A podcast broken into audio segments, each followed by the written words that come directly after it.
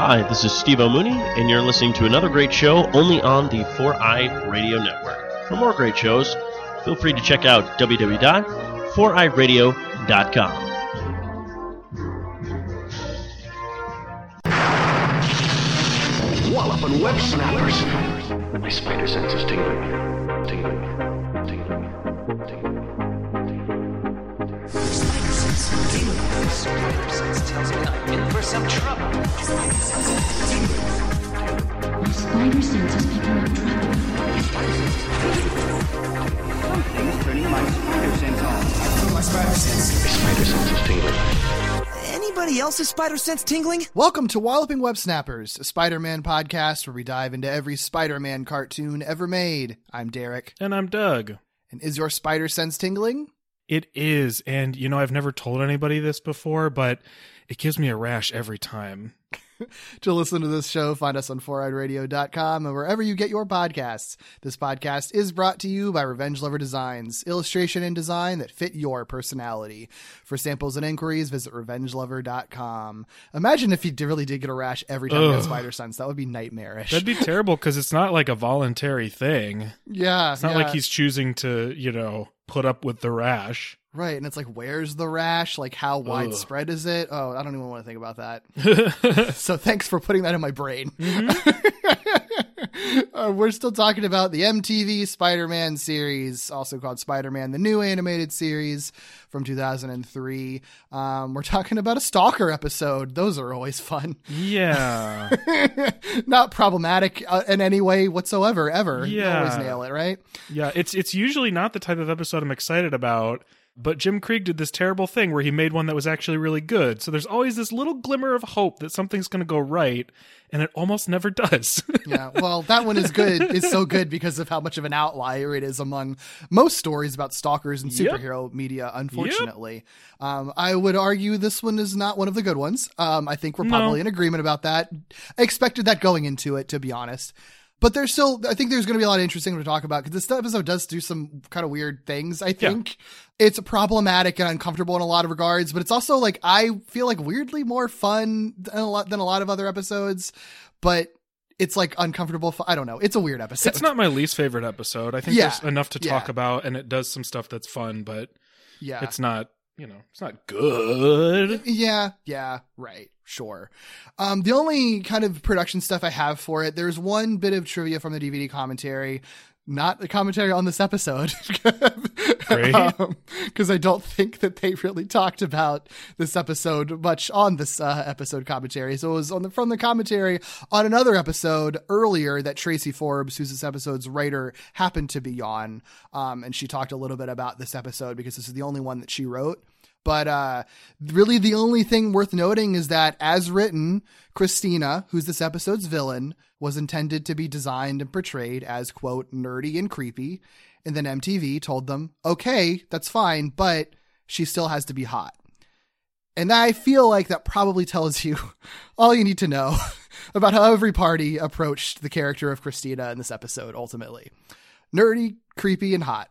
it's also wild because like this show benefits from from not doing wildly different body types or facial structures anyway so like she probably would have incidentally been traditionally kind of hot anyway yeah.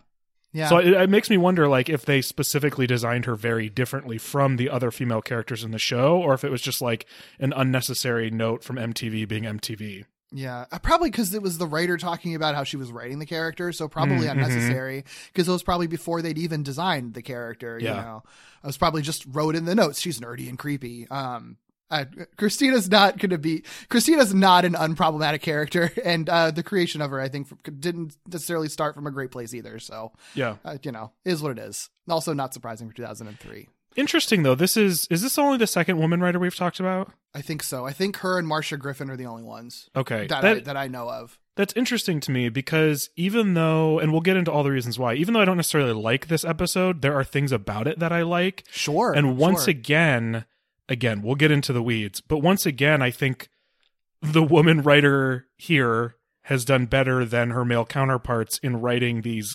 characters, even if I don't necessarily want these characters to be the way they're written, if that makes sense. If it doesn't, I'll get more into it. I think it, I think we'll see as we're walking through it. I think this is one of those cases where it's like this episode is built on sort of a problematic foundation, especially something that like is only only gets worse over time as we have better conversations about mental illness and things like that. Yeah. But but when you consider what what they're trying to do, what they're trying to do with Christina and MJ, I think in this episode, I think like I see what they're doing and I do think that they mm-hmm. accomplish what they're trying to do. I don't like what they're trying to do in the first place, but in terms of like technically speaking, do they accomplish their goals and how they wrote the characters?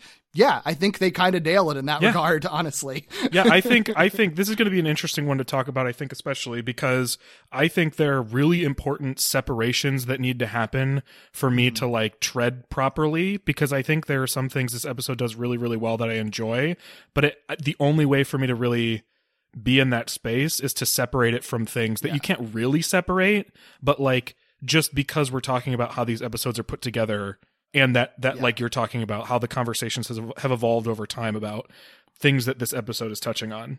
Yeah, I'll say it right off the bat. I think Christina is a fun as hell character. She's just one that is just aggressively irresponsible.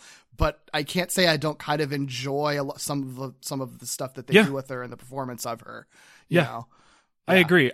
I think one thing right off the bat that can come up at any point, so I'll just bring it up now, is, especially because I've I've struggled so hard to praise this show for a lot of things. Hey mm-hmm. everybody, I'm going to praise something right off the bat. I think that even though the character of Christina is problematic for reasons we'll dive deeply into, I think the fact that she's there made them explore tones that they Yeah. have not necessarily previously. And that Yes. actually unfortunately works out really, really well. It just works out at the expense of something they should be tackling with more tact. Yeah, absolutely, absolutely. So let's let's get into it. Um, Yeah. If, if you want to watch this episode along with us, as usual, it's available for digital purchase on Amazon Prime and on DVD. The episode we're talking about of Spider-Man: The New Animated Series is episode seven on the DVD and episode six in the airing order. So pretty close to where what it was intended. Almost got there. Almost got there. Uh, the episode's called Head Over Heels. Doug, can you do me a big favor? You don't have Uh-huh. to do this, and listeners will know whether or not you do this. Can you, at some point in the podcast or as the end credit song, play the Tears for Fears Head Over Heels song? Sure. Because I really like that song, and it's been stuck in my head ever since Okay. I've had to talk about this episode.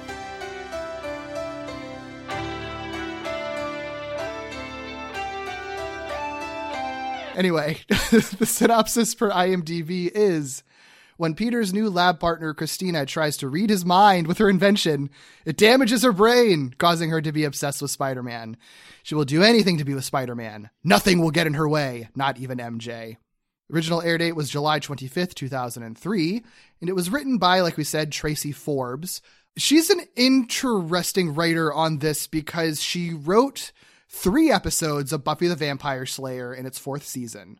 But the thing about it is that the episode, those three episodes she wrote, I think are very fascinating because two of the two of those episodes uh, are Beer Bad and Where the Wild Things Are. And if you're familiar with Buffy, those are like red flags for you because those are two of the worst slash most hated episodes. And I'm not saying that lightly. Like if you look at most lists, most of them are going to list those episodes among the top five. Um, the, a majority of them will list Beer Bad as the number one worst Wow. or, or most hated episode. I don't personally. I think Beer Bad is a fun episode. That's not. It's not very good, but it's a fun episode. But I understand why a lot of people think it's really bad because it is very preachy and like weirdly. It's it's a weird episode. Where the Wild Things Are, I have a lot less love for. I do think that episode kind of sucks. Has a couple of kind of interesting things in it, but mostly really sucks and is kind of gross. But she also wrote one of the funniest episodes of Buffy the Vampire Slayer, the episode Something Blue, which is like a magic episode where like everyone is acting all screwy and like Buffy falls in love with Spike and, and wants to get married to him. And it's, it's a, it's a really funny episode and like a really beloved one. So mm-hmm. like, just runs the gamut Yeah. of this writer. And then she dipped out after season four. so like, it's very, just a weird resume of episodes. Yeah. Um, and that's like the most notable thing that she did. All other stuff she wrote on was like shows like Beastmaster, Instant Star, and Flashpoint, which are like shows that I've heard of, but like they aren't super, you know, critically acclaimed shows necessarily. And she was the creator of the show Cracked that I've never heard of. It's unrelated to the magazine and website Cracked. I don't really know anything about it. So, But yeah, I don't know any of those, unfortunately. an interesting writer. Um, really hard to get a read on her voice, honestly, based Yeah. on all of this stuff. Mhm. Um, and this episode is directed by Van- Brandon Vietti, who's a co-creator of Young Justice. We talked about him on our episode 135 for directing Sword of Shikata. And then we mentioned this character already, and we will continue to talk about her plenty. this is Christina. She's the character introduced and featured in this episode. She is voiced by Tara Strong, who I'm certain we've mentioned before because she is pretty legendary in the world of voice acting. Uh, she's Raven from Teen Titans, Timmy from Fairly Odd Parents, Twilight Sparkle, and My Little Pony, Bubbles in Powerpuff Girls, and a bazillion other things, including Mary Jane in Ultimate Spider Man, which as of this recording, we still have not begun covering, so we haven't talked about her in depth in this context. Though I know we've mentioned her in Spider Man things before. Yeah. And then I think, notably for this particular performance, it's worth mentioning that Tara Strong is also known for having voiced Harley Quinn. She took over for somebody, but Yeah, she wasn't she wasn't Arlene Sorkin. Like that was who did Right. it for a long time, but she started doing it I know that she started she took over for Arlene in the Arkham Knight games, but I think in I think even before that she was doing any kind of offshoot non-animated series Yeah. Harley Quinn stuff. she didn't originate her, but she is pretty known for doing her in a lot of things. And it's not like it's a wildly like it's not like she strays wildly from Arlene Sorkin's originating Right. performance, right? So like and the reason I note that is because Harley Quinn is in part like her her voice is in part known for being like a Brooklyn accent and this character kind of has some of that It's and I feel yeah. like she's bringing some of that Harley Quinn into this character in a way that's hard to ignore based on what's happening in this episode. even the way the character's kind of designed, it's sort of like mm-hmm. you could see like she kind of could she's kind of the MTV version of Harley Yeah. Quinn. It's very funny. I wouldn't be surprised if they just told her like, "Could you put a little bit of Harley Quinn on that?" yeah, right. It's definitely there. Which is probably one reason why she's such a fun character because the performance. Sure. is, the performance is fantastic. I, Oh, I yeah, love her performance in it. Absolutely. There that is not something I can criticize cuz Yeah. Tara Strong's going to deliver. well, shall we dive into this? Yes, please. Okay. So this episode opens with Peter Parker arriving late to class after stopping a burglary. I heard that. Zoomy Cat's galloping about. And as the classroom clears out, he learns that 50% of his final grade will rely on a partnered project. And the only person left without a partner is a girl named Christina, who another student named Max, ding ding ding, indicates is crazy. He does the whole like finger swirl around his temple thing behind her Yeah. back. It says the guy who has like a computer virtual AI of his own face on his computer. Who is saying his partner? partner? Yeah. Yeah. Okay, buddy. which could have been cool, but spoiler alert, it's not. no. Well, we'll have lots to say about Max next week. Mm-hmm. yeah. Yep. But yeah, Yeah. so Peter is stuck with the quote crazy girl in class as his lab partner, which right off the bat gave me lots of uh oh vibes. Yeah, yeah. Random weird thing. The you hear like a quick voiceover of Peter's professor who has like one or two lines. Mm-hmm. It's Jeffrey Combs, who's like huge in science fiction. He's like a bunch of Star Trek characters. He was the reanimator. He's done a ton of voice acting. Uh, like he's he's the question in Justice League. Why Jeffrey Combs is here for a line and a half? I don't remember if he's like in the show again later more significantly, and they just had him do other like a, you know a couple of just throwaway lines for this. Maybe I, I don't remember if that's the case legitimately, but like. If not, why is Jeffrey Combs in this episode for two lines? I don't I get don't it. I he know it's wasn't. not- He, he wasn't a. He wasn't a no name actor at this point. He'd done a lot of stuff by this point. It's weird. Well, and I know it's not the same situation, but like we've mentioned this already, Cree Summer will do a professor voice as well, and at least she was around for other characters. But it is Yeah. like a funny thing, and we I think we talked about this when we talked about uh, Vexed by Venom. There was also uh, was it Jennifer Hale who did like two lines as like Yeah. like a lab scientist or something. Yeah. And then It's she's like- in this show too as a reporter. Like it's really, it's really bizarre. Uh, I don't know. Yeah, I, I would love to know how those things end up happening. Yeah. So Peter follows Christina to her dorm room. Uh, and she's like, "Oh yeah, by the way, I have preternatural abilities, and also I'm soulmates with Spider-Man. No big deal. No big deal." she has a beautiful little scrapbook of Spider-Man clippings, or uh, Spider-Man clippings, newspaper clippings of Spider-Man, and it's like she drew Spider-Man's face on the on the cover. It's very cute. And Peter's like, "Oh, that's weird." Peter asks her about her project, and she presents this like helmet like like contraption that she claims gives her the ability to read people's thoughts. Um, so it's like an ESP machine, basically. Um, and this is basically her origin, villain origin story. Because Mhm. she tries it on Peter, puts the little electrodes on his head. She puts the entire helmet on her head. Um, it's kind of like the helmet that like Doc Brown has in Back to the Future, um, or like in Fringe. That like I feel like that's a common. Isn't that like a wasn't that like a real like um EKG machine or something like where they would actually have the giant helmet on people and like screw it in? I feel like oh, it's I have like no idea. I think it's it's meant to harken back to that, except she's made it out of just like household appliances, essentially. Yeah. Well, I feel like that's a thing you see a lot, right? Like the like metal sieve or whatever, or the metal Yeah. strainer, like turned upside down into a helmet. Yeah, I'm not going to argue that it's particularly inspired, uh, No. but I do like that part of her machine. I don't know if you see it here, but you definitely see it later. Is a toaster that has like a couple of like microchip panels plugged Yeah. into it. Well, So what I like about it is that it's not fancy. You know, like Yeah. we we've covered some of the 2017 show, and if this were on that show, it would like look sleek and cool and be like cutting edge technology. I love that this is just like shit stuck on shit. I think that's really funny. it is funny. Yeah, yeah. But yeah, when she puts the helmet on her on herself, Peter's spider sense tingles, uh, but not because the machine's going to work. It's because it's plugged into an outlet that has just a ridiculous amount of oh plugs God. in it.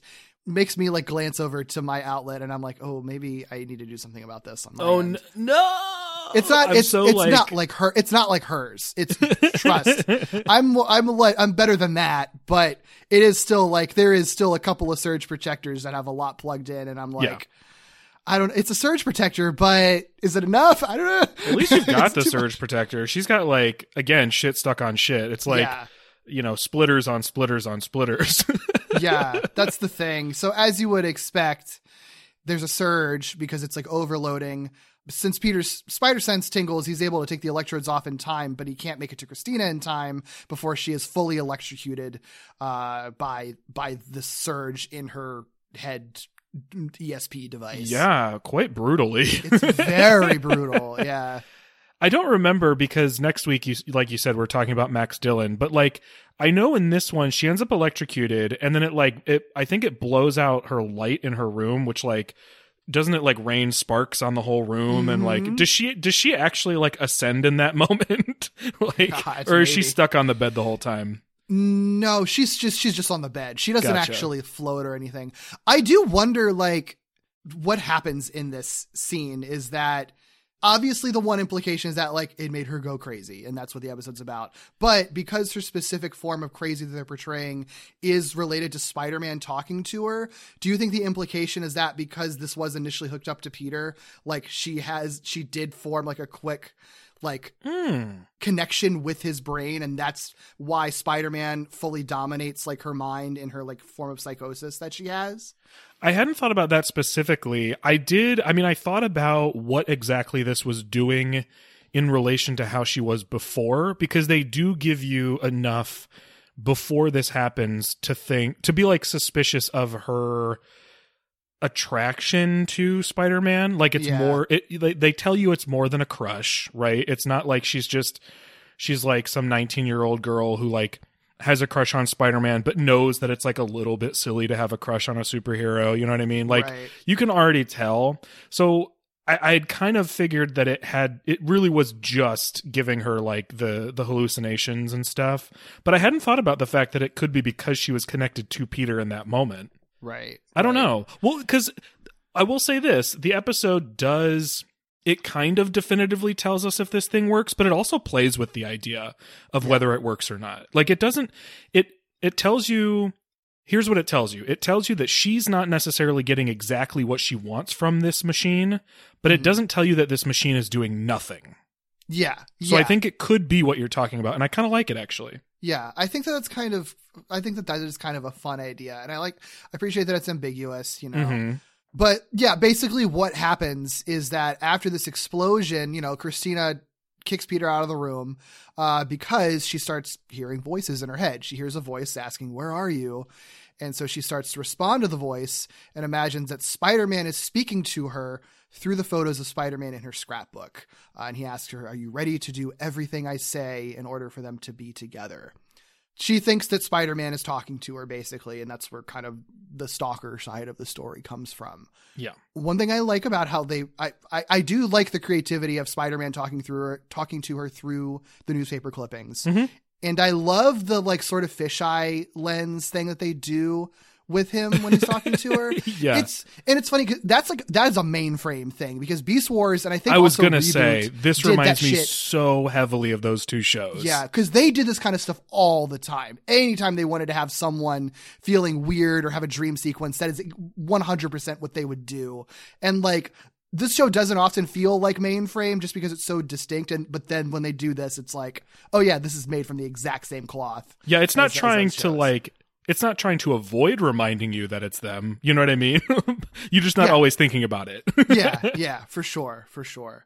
Yeah, I like that. I like that aspect of it. And I actually think like like I mentioned, I think that because they have unfortunately, because they are not treating this character with a whole lot of respect and because they're treating her like she's silly and goofy and c- crazy, they do have a lighter tone to a lot of the episodes surrounding her and surrounding Peter. And Yeah. when they're not being just like blatantly irresponsible about how they're treating Christina, I do think they have a lot of fun. I think it's very fun what they do with Spider Man's animation when he's a hallucination, like you're talking Yeah. about. I think that the character of Christina is really fun when they're not having her be crazy. You know what I Yeah. mean?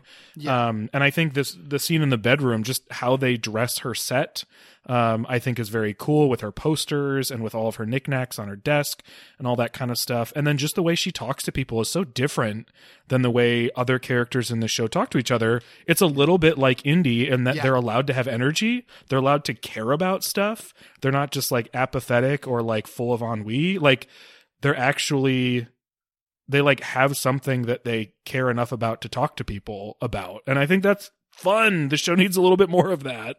I was yeah, I was just gonna make the Indy comparison too. It is the it is a very it's not the same energy as Indy, but it's a No. similar one in how distinct it is, and just sort of like fast and fun and Yes. and witty in a way that the show Oh my gosh. can, never is ever. I know. I welcome. I welcome the speed of these characters. Indy, it's it's it's much better because it's not at the expense of Indy. In this case, it's like at the expense of Christina, where it's like we're gonna make her talk fast because she's wackadoo.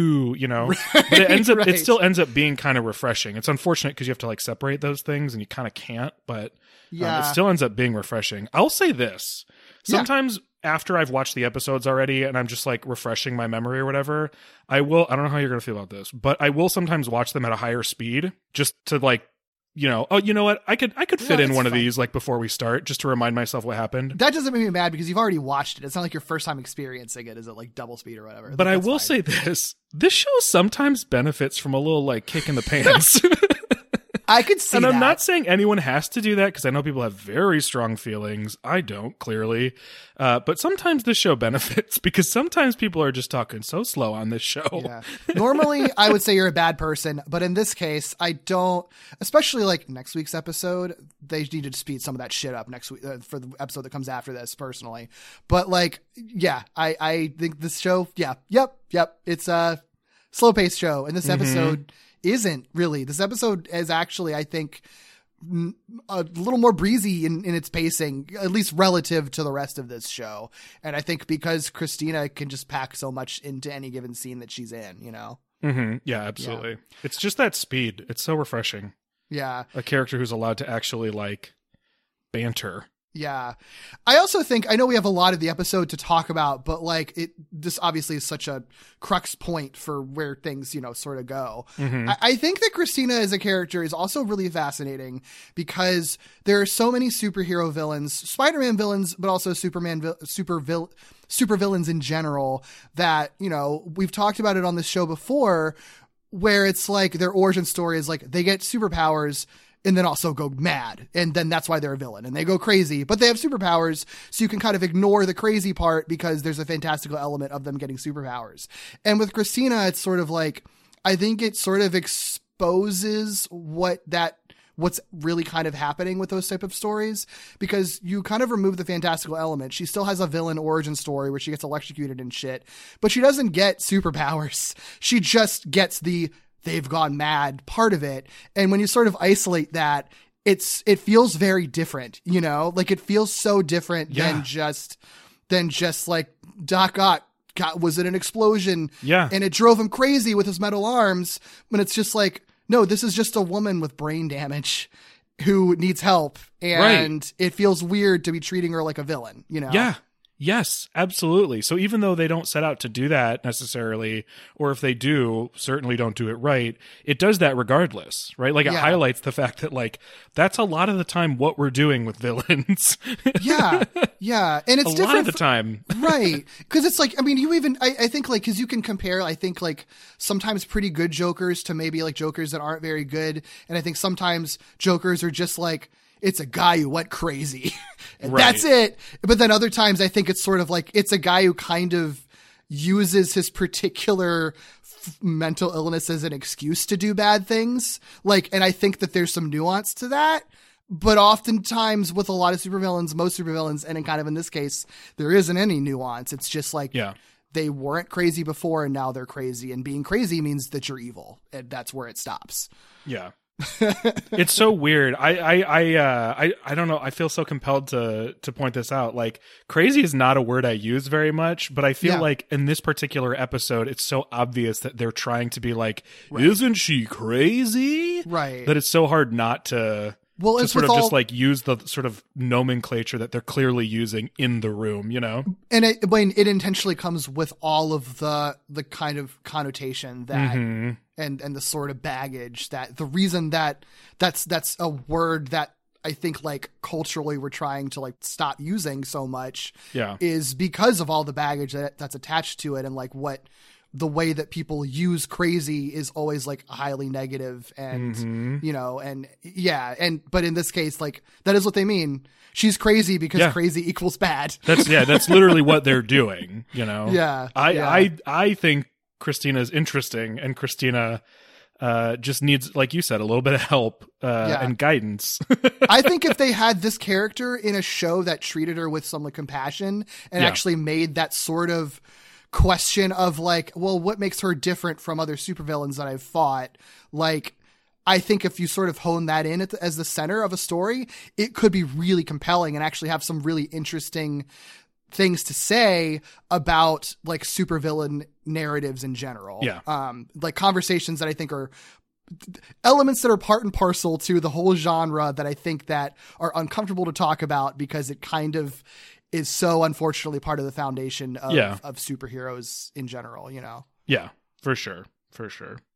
Well, shortly after he leaves Christina's dorm room, Peter meets up with MJ, and they have a, a, a what surprised me uh, in its in its candidness conversation about transitioning from friends to being in a romantic relationship, like quite directly. And I I, I want to say because it's going to be a big part of this whole episode it it was really helpful for me for them to be so direct in this moment for this episode.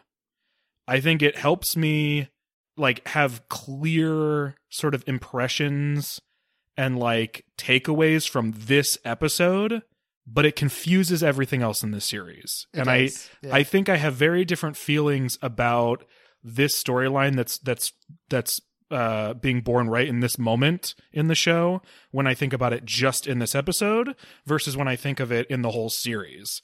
Um and maybe that'll make maybe that makes sense now, maybe it'll only make sense later, but they're having this really candid relationship about if we're going to go from being friends to being more than that, here's what we need to do. And MJ is saying all this and Peter is seemingly understanding all this to some degree, to enough of a degree to not be like totally confused or be like, what are you talking about? You know what I mean? Like he seems Yeah. to, he's sort of scared of the conversation, but it, it's not that he doesn't understand what she's saying, which sometimes seems to have been the case um, in previous conversations.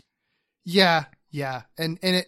I mean, I think it works in the context of this episode, but yeah, it- Yes. it, does not clarify anything else Yes. before or after it. They're just, I mean, they're they're written as people who are better at communicating in this episode than they are in any other episode, which is so funny because their entire subplot is about like that they feel like they don't communicate with each other very well, Mhm. and it's like this is literally the first time that you two have ever communicated in any way the entire show. well, I I still think it's a fu- it's an interesting coincidence that this episode is written by a woman and the last episode that I really praised the dialogue and like uh, especially dialogue for specific characters and how they respond to each other was also written by a woman because I think Sure.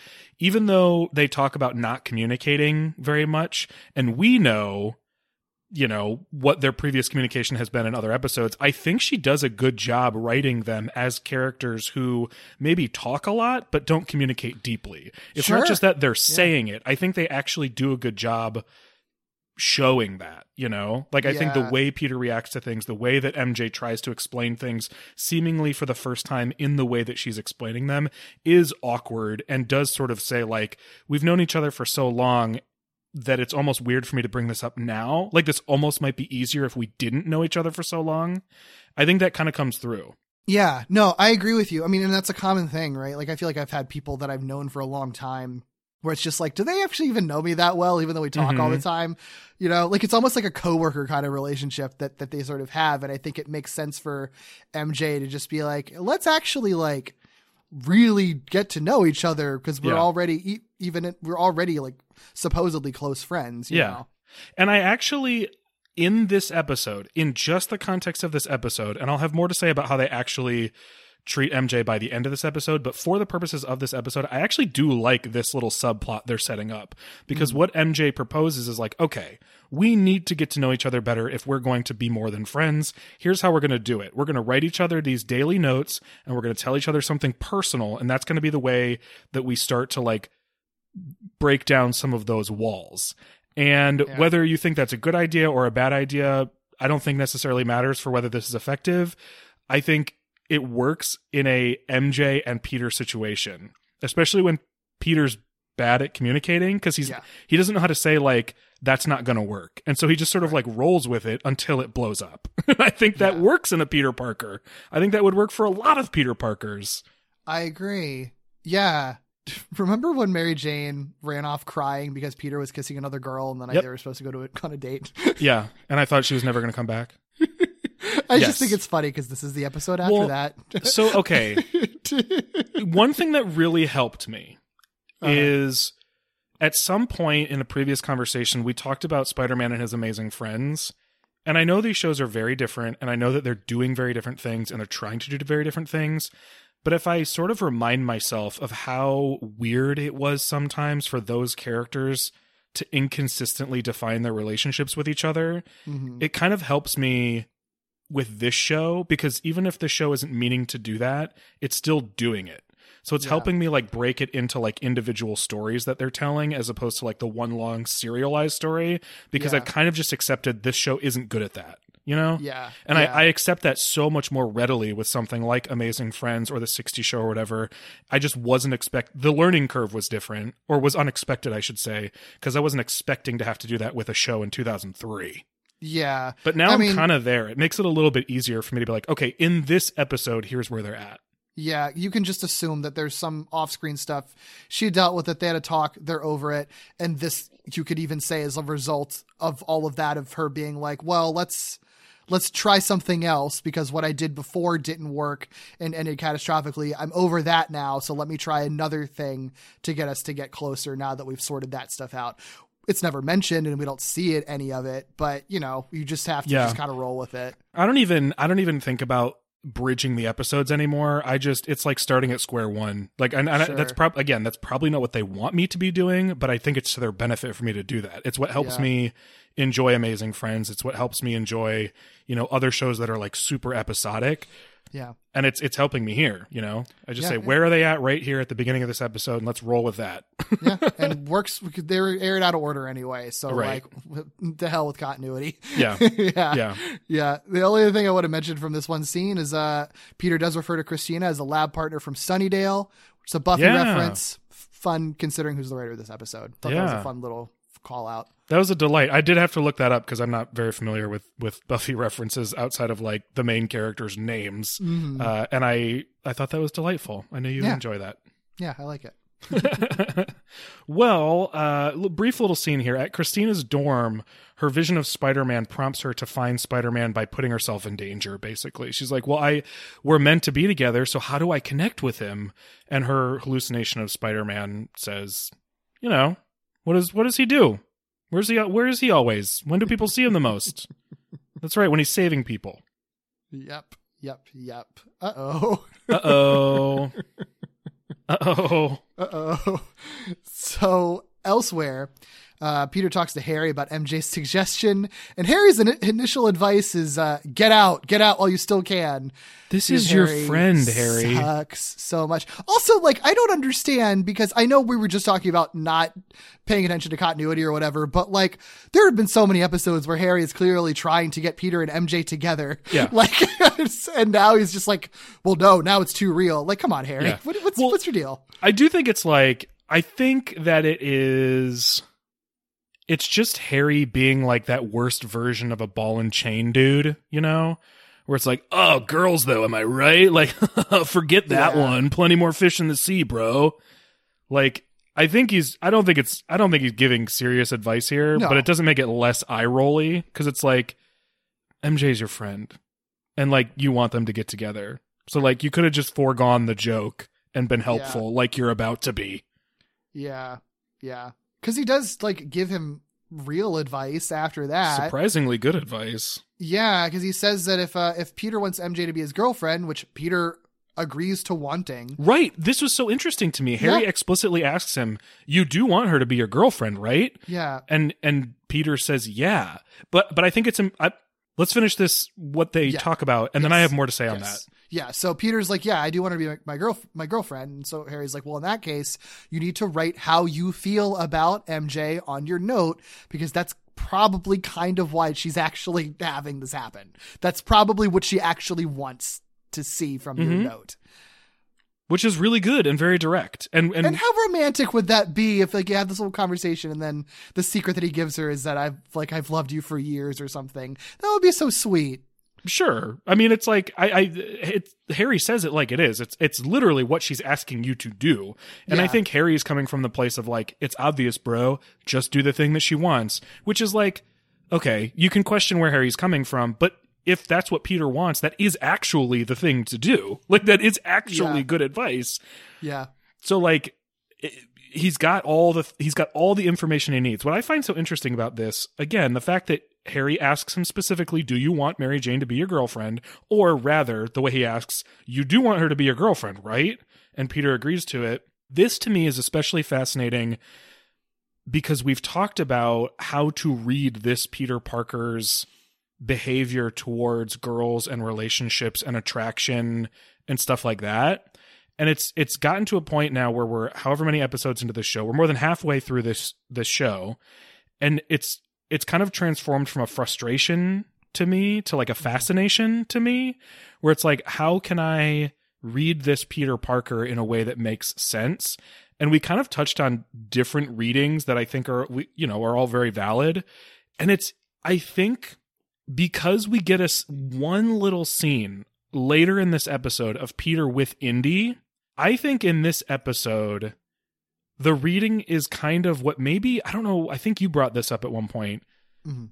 I think it could be like Peter thinks he wants or has has wanted for so long that he thinks he still wants for MJ to be his girlfriend. Like that is the goal. It was his goal a long time ago and it's it's almost like an inactive passive goal at this point. He's not even thinking critically about it anymore. He's not like examining his feelings on the situation. It's just like a thing that he knows he's wanted for a long time, hmm. probably largely because he couldn't have it for however long.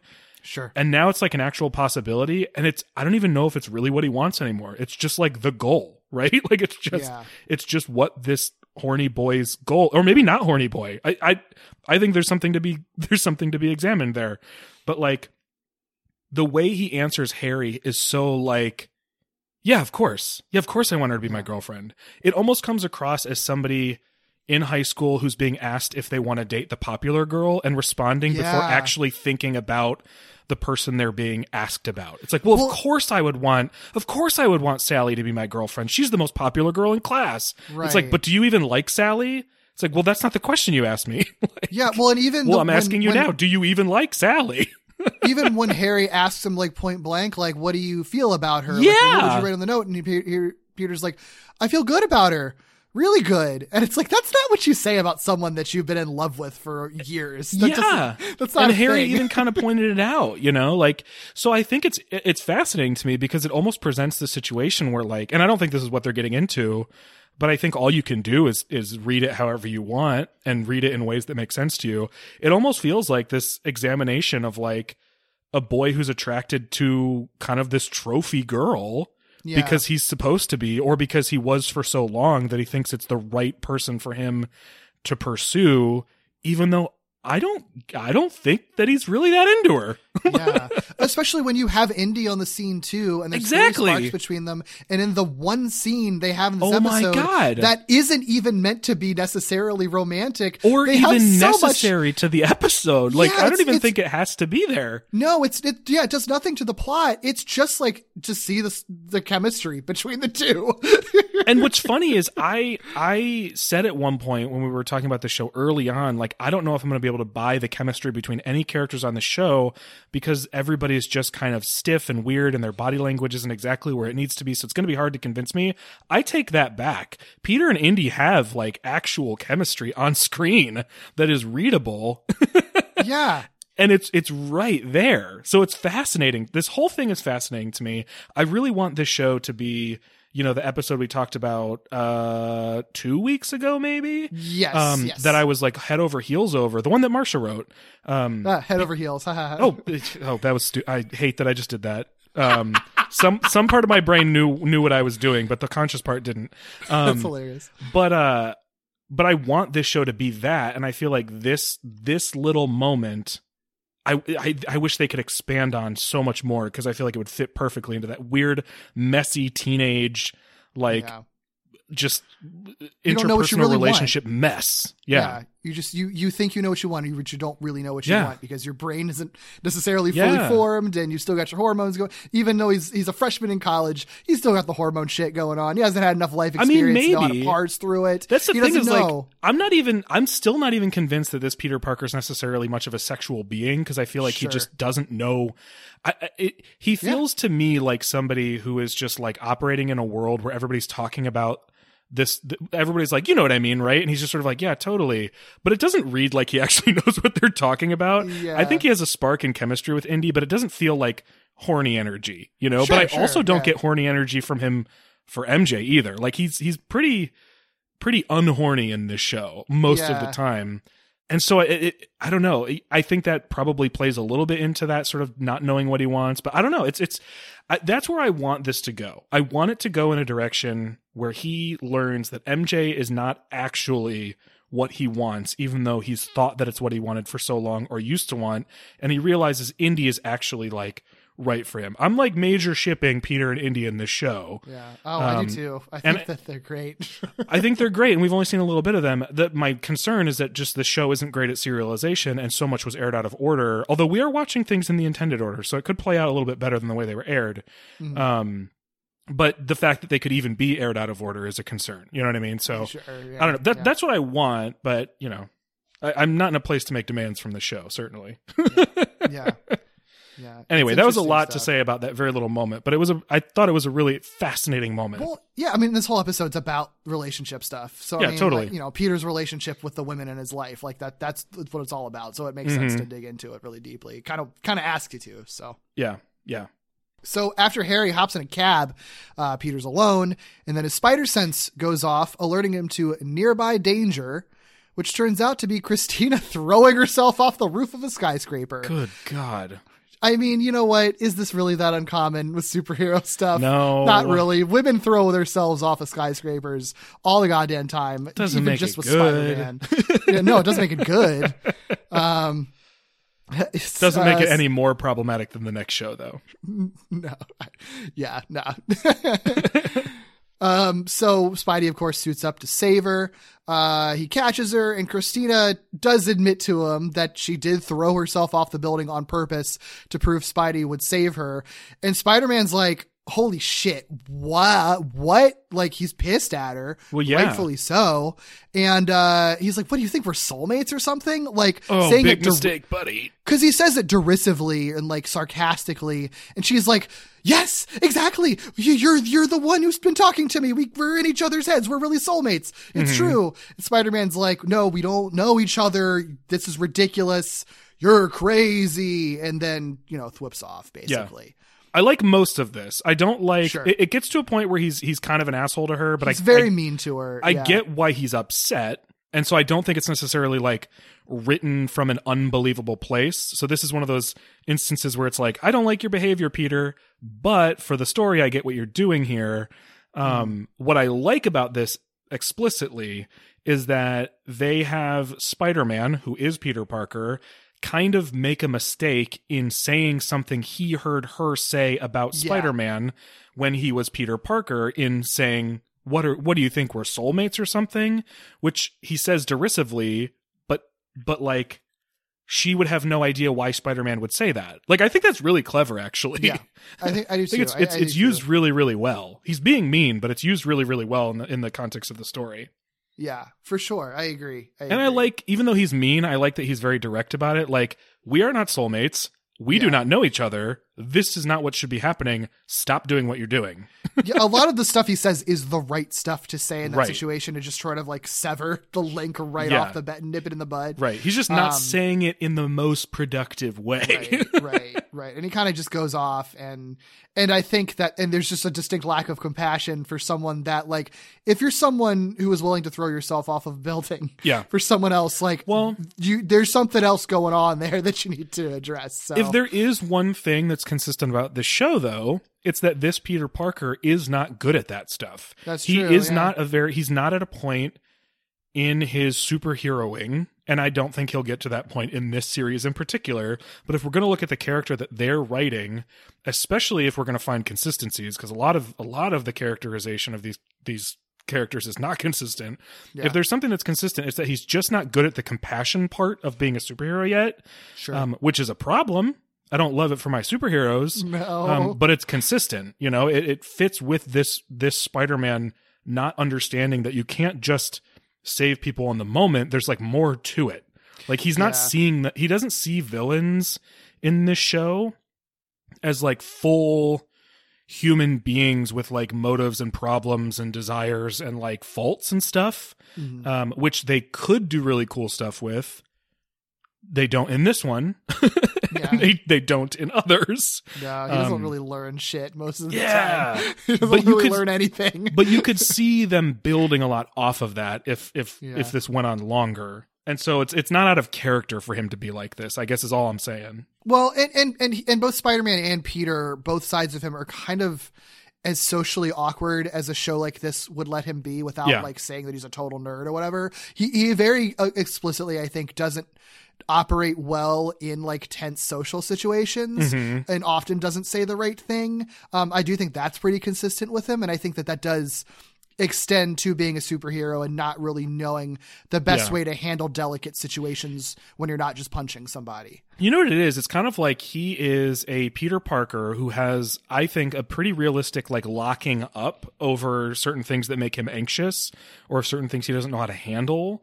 Um, Yeah. But in this particular case, putting on that mask doesn't like wash all of that away. Like in a lot of a lot of Spider-Man properties, it's like when I put this mask on, I feel empowered or I feel whatever, and then they kind of explore that difference between you know which is the mask and who is who Yeah. and all that sort of stuff. This show's not really dealing with that interplay, so whatever his sort of like, whatever his sort of um, uh, like flaws i guess i, I don't want to say they're flaws because they're like normal things for a person to experience Yeah. like they don't just go away when he puts on the suit Yeah.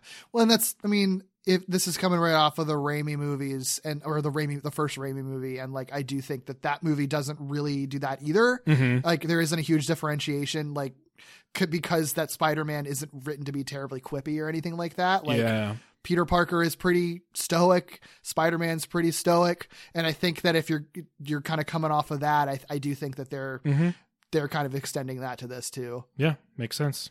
So on her way back to her room, Christina asks her Spider-Man hallucination uh, how else she can find him, and he curtly tells her to figure it out. Even the fake Spider-Man is mean to her. I like though that Neil Yeah. Patrick Harris is acting her hallucination of Spider-Man differently than he acts even himself being mean to her. Yeah, Like it feels Yeah. different, it, and it felt different from the jump. Like it's it's made very clear that this is like this is not Spider-Man. I mean, and you know that you know that right off the bat, but even just yeah, the the performance is different. yeah. No, I agree. It's it's really good. I, I like him Yeah. as the, I like him in this. What do you think of like?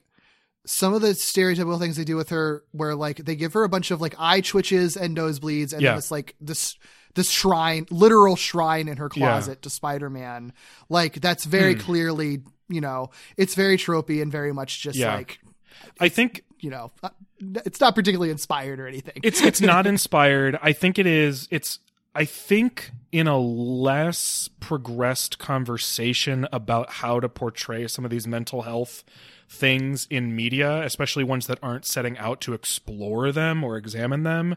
I think it, it's just it's it's in the category of shorthanding, but I think the conversation is at a is at a point where it's like it's irresponsible to shorthand this stuff. You shouldn't do that. like Yeah. that's reducing things to something that's not not helpful. And so I think some of the things that she does and some of the things she says and some of the ways she talks even are mm-hmm. actually great. I think it's great that they're in there. But other things like the eye twitching, I think the way that other people look at her and then she Yeah. responds to her might not be unrealistic, but I don't know is helpful necessarily because we're supposed to side with the onlookers, not her. yeah. Um, so I think it, it's weird because I think they're incidentally doing some things okay as like an examination of how somebody like this is treated and viewed, and some things they're doing as shorthand, which ends up being problematic, like the eye twitching and whatnot. The nosebleed, I'm a little, I'm, I'm a little, I don't really know what to think of the nosebleed. I don't like it just personally because I don't like.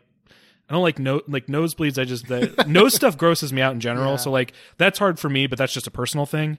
But it's also, Um, I think it's, I think that one at least works for me more as a signal that like she had, she really did get damaged by Yes, the accident at the beginning, and these are sort of the results of that. Yeah. But then, and I think that would have been enough. I think throwing in the eye twitch too, I feel like is kind of Right. I don't know. And it's not like it escalates to that. It's not like she's like, getting progressively worse or anything either necessarily Yeah.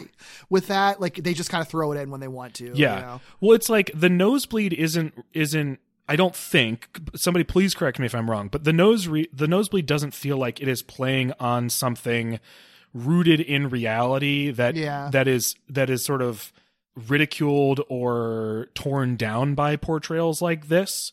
Um, like you said, it feels like physical damage, which I think is important. The eye thing just feels like it's it's um, capitalizing on like actual physical ticks and stuff like that that have that really don't have any association necessarily with what she's doing, you know, like or what she's going through or how she's um like how things are manifesting for her as like this, you know, not really supervillain, but um as the an- the main antagonistic force in this. Yeah, definitely. So they, I, I don't know. I, it, and that's you know somebody somebody many people out there are smarter than me about like where that stuff might be coming from or how it might affect people. But that's my sort of like uneducated reaction to some of these individual things. Yeah, definitely. Definitely. At least they don't go like you know you said they don't escalate to this point, but at least they don't escalate much further because I can only imagine how much worse it would get if they really like escalated some of her physical manifestations. Like, oy, Yeah. oy, oy. Uh, yeah. yep. not that not that that's you know good that they do this, but it's I guess it's good they don't go further. no, I mean, it, it still could have been a lot worse. You Yeah. Know? So, yeah. That's not great. It's not great. Oh, you know what I didn't point out? This is uh, this is not this doesn't matter. But because you brought up the nosebleed thing, this is why I noticed it. They flip her model, I think, a lot. Really? Really? And I have, I'd have to think about this. but She's not looking in a mirror when she's talking to Spider Man, so it's not like they're doing a mirrored effect. But early on in the episode, when she's in her dorm room by herself, her and and you have uh, it's wild to me that they did this because she has an eyebrow piercing Right. and she has a nosebleed, which are two asymmetrical features on her face. And it ends up flipping at points in her in her dorm room, and it's, it was really noticeable to me because, like, again, I don't like nose ble- like nose stuff, so I was like noticing it really, really hard. Oh, that's funny. I total that to- I totally missed it. That's Yeah. so funny. I only confirmed it, and the nosebleed wouldn't have been a big deal because it's like I don't know, you could bleed out of wherever, but like, uh, but when I know, I mean, I don't know if you're bleeding out of your nose, you're bleeding out of your nose, but like, but because of that, I looked at her eyebrow piercing and that flipped too. Oh, I don't. so what's funny. funny. is I don't think that ever happened with Indy. Indy has her nose pierced, and I don't feel like they ever, they ever like uh, switched her model. I don't up. know. We'll Yeah, see. yeah. we still It's- got a few episodes left. Yeah, yeah. No, it could still happen, and now I'm going to be looking for it. But Yeah, I'm gonna be looking for it too. I didn't, you know, I never even really thought about it because I'm, I mean, I've seen it happen on cartoons, but I feel Sure. like on other TV cartoons, but I guess it's slightly less likely than it might be on this one because they are the physical models. right you know? that well that's what's so strange to me is like they've built a model in virtual space like they're not they're not drawing the model into the frame they're literally Yeah, i mean I simplifying it they're dragging and dropping it but like yeah the model's built the asset is is there so they would have to flip the the frame for some reason or or i don't know weird. very very So strange funny. i just thought it was funny It was really funny. Hello, amazing friends. We just wanted to take a quick moment to thank our spectacular and up patrons Bo, Eric, Steve, Carl, Katie, Mike, and Lillian. If you would like to support our show too, our way of saying thanks is by giving you lots of cool Spidey goodies. You'll have early access to all our episodes, including our AMAs, where we answer your burning questions about anything and everything. And we mean everything. If you join us at our $5 spectacular level, you get to hear us let loose and talk about wackier stuff in our After Dark commentaries or our movie commentaries, where we watch every single Spidey related theatrical film, from the Raimi films to Amazing Spider Man to Spider Verse, Venom, Avengers Endgame, and more. And at our amazing tier, we'll invite you to be a guest on our show. That's right, you. You all make our show better, whether it's by sending us Word Snappers words, making us fan art, joining our Discord community, or just listening to us every week. This is our way of saying thank you for supporting this show and inspiring us to dip into media even we didn't realize was on our radar. Whatever tier you opt into, thank you so much. Whether you're an avid listener or just stopping by, we appreciate you. From your friendly neighborhood podcasters, thank you. Well, I love, love, genuinely love, and wish we got more of this. This is one of the things about this episode that I wish we had translated into other episodes. Love this next scene. We get a montage of Peter stressing out over what secret to tell Mary Jane while he's superheroing around town. So while he's like casually saving a car from plummeting off the bridge, he's wondering if telling her that taking a bath used to give him a rash is a good idea. And we get like a couple of these little scenes, like stopping a mugging, but barely paying attention to the mugging because he's wondering if maybe telling her that he had to take his driver's license test twice is enough of a deep secret. Like this was very funny to me. I thought this was really great, and I wish we Yeah. we get more of this. And this has nothing to do with Christina, so it's like it's not even necessarily the type of thing that only exists because they were treating Christina sort of goofily, you know? Yeah. Well, it, yeah, it doesn't have to do with Christina, but it also is like thematically related. Like, I, I like that both the MJ and Christina plots, and this is playing into the MJ plot, are about like Peter dealing with two different women who are trying to sort of like get to Figure know him him, figure him out. Yeah, Yeah. But just like for different reasons and in different ways. Um, and one is Peter Parker and one is Spider Man. Like, I think that that's really intelligently done. So, like, even though this is explicitly for the sub, the relationship subplot with MJ, Mm-hmm. like, it still plays into the idea of someone trying to kind of get into his head and, and, and everything, you know? Yeah. It's also funny for us because we get to see how like just scrambled his thought process about this whole like secret thing is, especially when Harry explicitly told him, "This is why she's doing this, Peter. She wants you to tell her how she wants you to tell her how you feel." And he's like, Yeah. "What if I told her about my driver's license test?" Like, Like, what are you doing? This such your opportunity, man. goober ass- Dummy. yeah, dummy. But funny. Boy. Yeah, it's very funny. I also love the one where he's uh he's like this actually wouldn't have been a bad one for him to share, honestly. Where he's like, I'm worried that deep down I'm actually super boring. I was like, oh, okay, start there. Like, that's it's not necessarily what she's looking for, but it is like a deep concern of yours. Clearly, like that's sort of an existential thing you could share. and that's it. Yeah, I mean, I mean, I think, and that's real for him too, right? Because if if Yeah. his interior life is Spider Man, like what else is there? Like, Mm-hmm. any, like he likes photography. Like, what else is there to him? You know, I think that's Yeah. a real concern, and it would be a good conversation starter. So yeah, offer that up to her, dude. Yeah. Come on. and it comes up again later in the episode, which is really cool. Yeah, yeah, yeah. well, back on campus, Christina sees a news story that credits Peter Parker for the new footage, or from for some new footage of Spider-Man, because we know that that Peter's been bringing Indy um, this like video footage. Uh, she then overhears an interaction between Mwang, the coffee shop guy, and Max, uh, where Mwang remembers Max's coffee order, and Max remarks that Mwang's memory uh, for two hundred or twenty thousand students is amazing, which is true. You know, like it's pretty incredible. yeah. But I love this because what she draws from this is okay. Peter Parker could get me close to Spider Man, but how do I get close to Peter Parker? Oh, the coffee guy probably knows Peter Parker because he seems to know everybody. So she asks Mwang, like, where, if, if Peter Parker's been by recently. And he doesn't know about Peter Parker, but he knows about Peter Parker's roommate and says, I just saw Harry and he went that way. Yeah. This is clever. It's good writing. Yeah, it's It it's good fun writing. Yeah, I like it. They don't necessarily treat her with a whole lot of respect all the time, but Sure. but just the plotting of things is actually pretty good for this show. You know, And again, very breezy, and it integrates these like side characters, like you Yeah. know Max Dillon. That's going to ring a bell for you, right? You know he's somebody Yeah. who's going to be somebody, and Mwang actually like sets up a joke for later, so like Yeah. it's good. it's this show hasn't done a whole lot, with the exception of Indy. But Indy, Indy was introduced to us in an episode that featured Indy. You know, like Yeah. this show hasn't done a good job, or or hasn't cared to. I guess I don't know. Give us characters in a way that builds. You know what I mean? Yeah. So the fact that we get Max here when Max is not the feature of the story, and you can assume who he's going to be. And then the fact that Mwang isn't somebody you're meant to think about, but then kind of comes up later, is really remarkable for this show. Mhm. I like it. Yeah. Yeah. Yeah. so at the campus library, Peter meets up with MJ for their first note exchange. By the way, she's reading Romeo and Juliet because of course she is. Of course. Also, um, Christina was reading Psychology 101 uh, in the in the class where where Peter met up with her for the first time. You know, just some light reading. Just some light reading.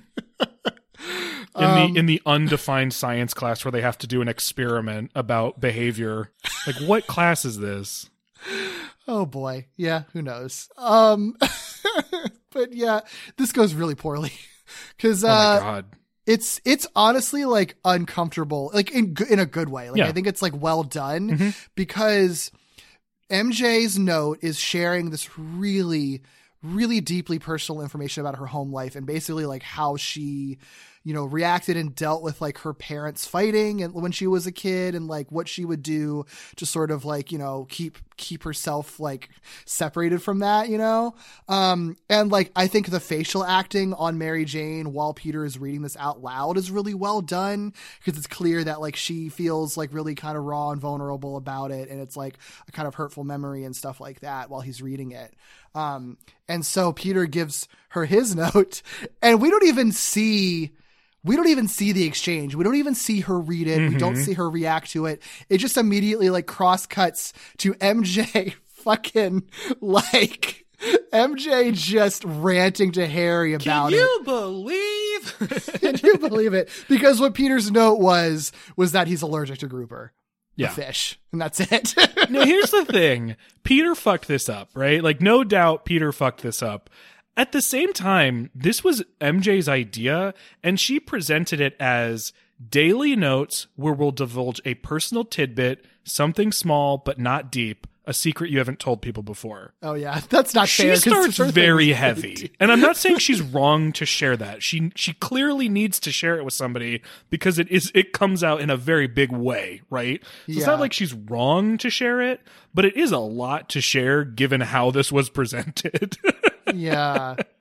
That's a good. You know, I didn't even think about Especially how she because Harry also is like Harry did tell Peter that what she wants out of this is for Peter to tell her how he feels, and it's not like sh I, I was expecting her to tell Peter how she feels. Um, so this this caught me off guard too. I was like, whoa, whoa.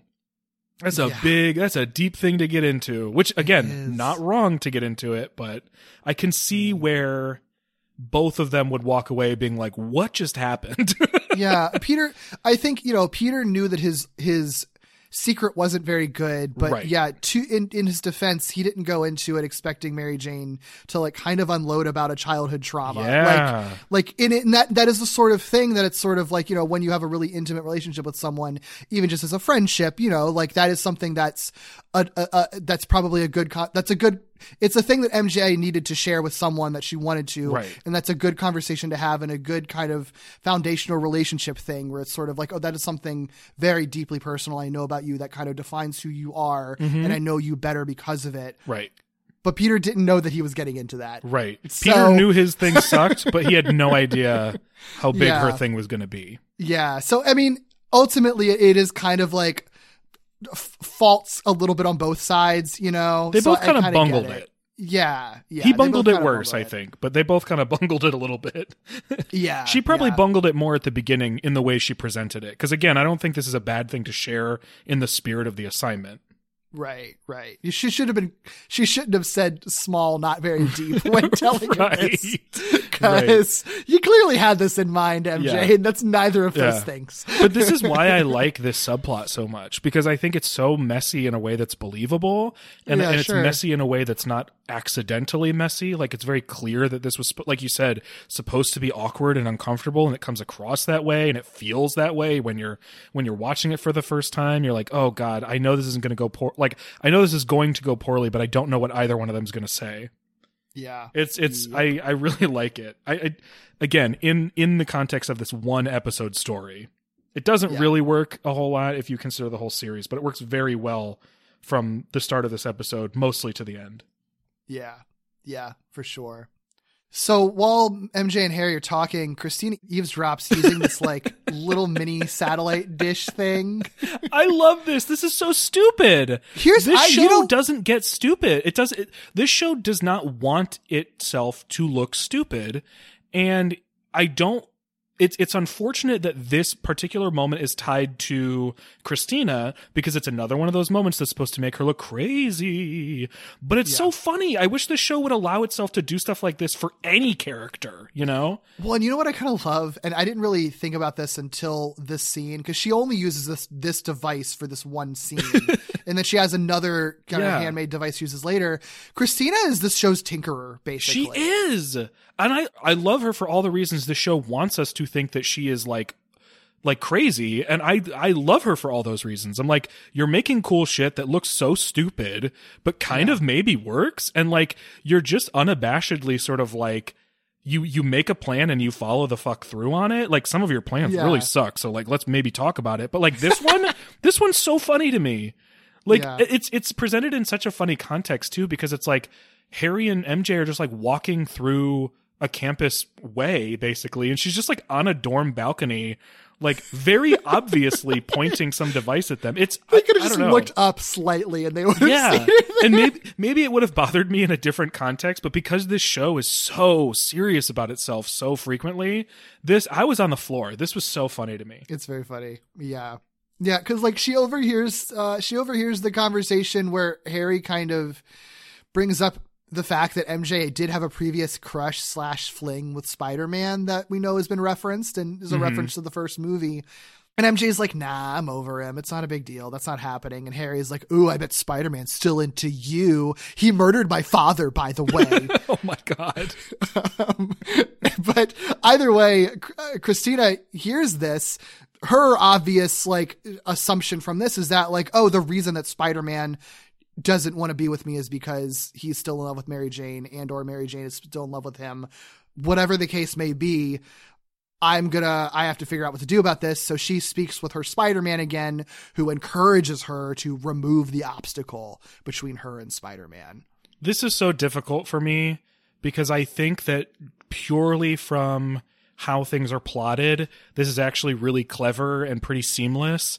But it also relies on Christina being like too crazy to understand what she's listening to. Yeah. And then it it transforms into you know, crazy girl gets crazier because she's jealous of other girl, which like I don't like. So it's like No. frustrating because it's like you wrote something that actually it like comes together very very well, but I don't want this story.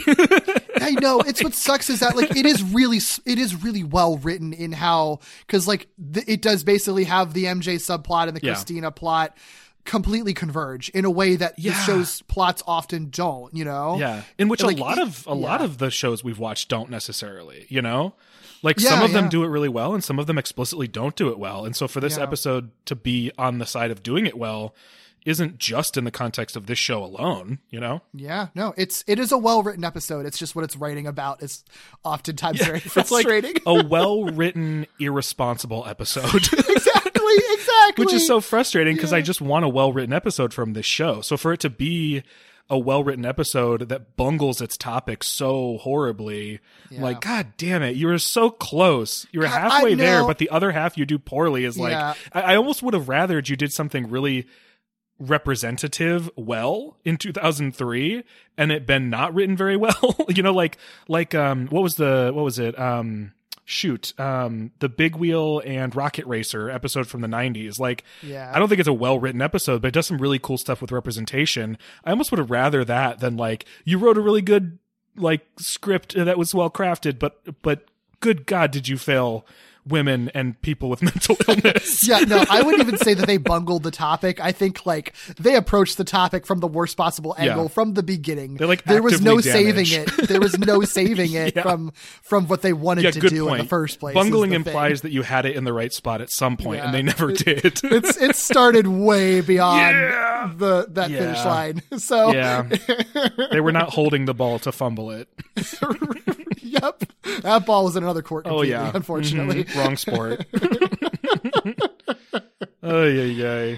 Oh boy. Um. So later at Empire One, we already kind of talked about the scene a little Yeah. bit. This this is uh this is Indy's only scene in this episode because Peter's just sharing some new Spidey footage. It's footage of like from the previous montage of of him catching a car. He's sharing it with Indy, and uh, he kind of gets weird when she like kind of casually is joking, like I bet Spider Man was probably thinking about girls while he's saving that car. And I, isn't it is it meant to be like because she's specifically talking about like shooting his webs Yeah. and it's like shooting white goop out of his arms. So she's making an ejaculation joke, right? Like that's what's happening in this scene, right? Um, Well, I hadn't thought about that, but it does make a lot of sense. I she was she was like downplaying Spider Man's powers. She was like, I mean, if I could do that, sure. It doesn't seem like it'd be hard. And Peter was like, I don't know. I think he's probably pretty pretty preoccupied. like, but I do think it works both ways. That is really funny.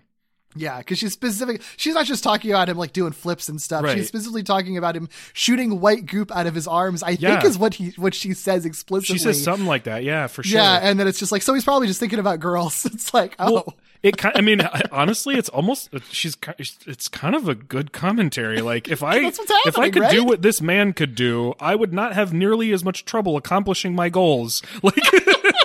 Like you're right, Indy. You are right. Yeah, and You're a woman is- of color trying to break into broadcasting in, in That- 2003. and she's also right because Spider-Man is thinking about girls in that montage. So like he's thinking about Mary Jane the whole time. Yeah. So like he is very frequently thinking about girls when he's doing that stuff. So it's actually right. There's many layers of Yeah. correct here. Yeah. and I think there's the additional layer of like Peter not knowing how to handle that when actually confronted, right? Because even though she is right and he was thinking about girls, when she suggests that Spider-Man is is simply thinking about girls and sort of presenting it as like, well, he's probably just distracted by horniness. Peter's like, "No, no, no, no, no. What but horniness? What do you No, no H word." You know what I mean? it's so funny. It's really funny. I I also love this like. scene. It, it, I they could have scene. completely cut it out and it wouldn't have necessarily affected the plot, but I'm so glad it's here. I'm so glad it's here, especially you know It they've adds. introduced they've introduced Indy. Why not keep you know continuing seeing your appearance? Yeah. Whatever, right. I also love their exchange when uh, you know he's Peter is just like, oh, it's not a big deal. I don't care about being famous. I just like being a photographer. Uh, and Indy's like, oh, humility, a charming quality. And Peter's like, oh, cool. And she's like, lose it. Yeah. no, Yeah. that's not good. but there's like a really tender moment before it too. This is what I'm talking about, like the body language. Like they like touch arms or whatever before she does that. I think, or I don't know exactly what order it goes in, but it's like a lot of different little things that really play into this idea that like they have a sort of warmth to their physical chemistry. Like I said, they're not like actively horny for each other necessarily on screen, but like there's a warmth there, but also they can like tease each other, which I think is a, a they're not being mean to each other, but they can kind of tease each other a little bit, which I think means they're clearly close or they're getting close pretty fast. Um, I don't know. They're just it, they're easy to root for. it's it is it is. They seem comfortable, like their walls are down. it's telling that like I, I you know we've sort of sometimes complained about the animation on the show and the body language and the way that you know the things that they can't do i think it's telling like when it seems like they have two characters that they seem to like together that it works They like can the make it animation happen. they can make the magic happen Yeah. which makes it even worse when there are scenes that are supposed to be a little hot and stuff that don't work at all. Yeah. You know, it's like, well, what did you do right in this? Is do you just like these characters more? I don't I understand. don't know. I don't know. But it, it it's I think it's you cannot ignore the fact that Peter Parker locks up when he talks to Mary Jane. He cannot talk Yeah. to her, and when he's around Indy, he's so comfortable. And you could argue that it's because he isn't attracted, so there isn't a hang up there. But I don't think that's the case. I think it's the other way around. No, well, I think he's just way more between the two, exactly. yeah. I think he's just way more comfortable with her. We know how she feels about him, but I think, and I think he knows. Well, he knows that too. So, well, does he? I don't know. That's the forever question with Peter. I think right? that's I think but I but I do think you're it plays that would play into your theory that like he thinks he's in love with Mary Jane, so he can't Yeah. like Indy because he loves Mary Jane, so he doesn't realize how much he actually does like Indy and how Right. compatible they are. But he's you know? actually acting out his attraction with Indy in the way that they interact. Yeah, just because he's not really overthinking it, he's not in his Yeah. own head about it because he doesn't think that it's happening. Mm-hmm. It's so biz- it's like so bizarre, but like so real in Yeah. terms of like messy. You know, when you haven't had that relationship Yeah. experience, you know, like that you don't.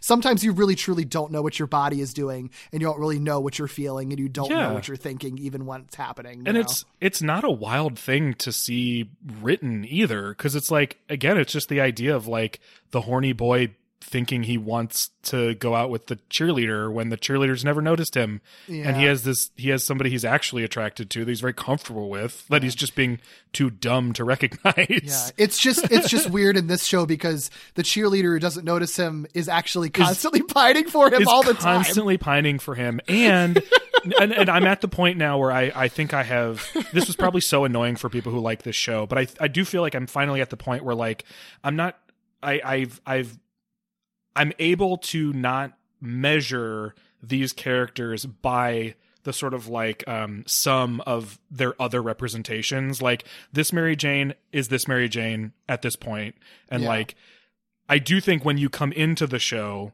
you are expecting to root for Mary Jane, kind of in the way, honestly, with Spectacular. Like, I think the reason it's so funny at points that I'm like, Liz Allan, Liz Allan, Liz Allan, is because you're supposed to be rooting for Gwen. And I think in this show, typically speaking, you're probably supposed to be rooting for MJ, but I don't, I don't know. It's I don't not know. where I'm It's- at. it's really hard to. I don't know where the show's at one. either.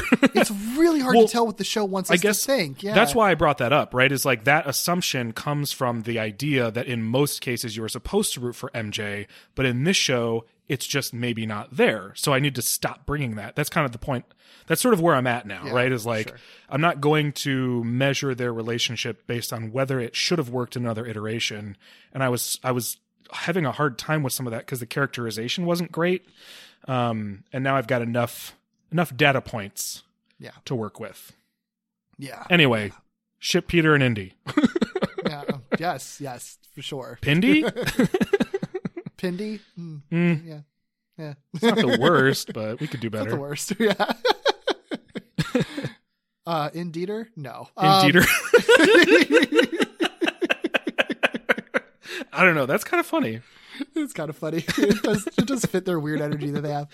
Oh, yeah, ay. so Christina, she succeeds in Oh gosh. finding MJ. This happens so fast. She I mean, I guess they don't need to dilly dally with it, but it just it. The next Yeah. scene is just her being like, "Hi, MJ." it's so funny. Yeah. Oh, God. Yeah. She kidnaps her, holds her. They they they establish very early in the episode, just she kind of casually thrown off that like she tried to make a glue gun when she was younger and accidentally made like an acid gun. Um, and now it comes back in this scene that she has an acid gun. Yeah. She's holding MJ an acid gun point. Chekhov's acid gun. Chekhov's acid gun. Yeah. uh, they uh, they take an external elevator up the side of some skyscraper. I. It's not a. It's a.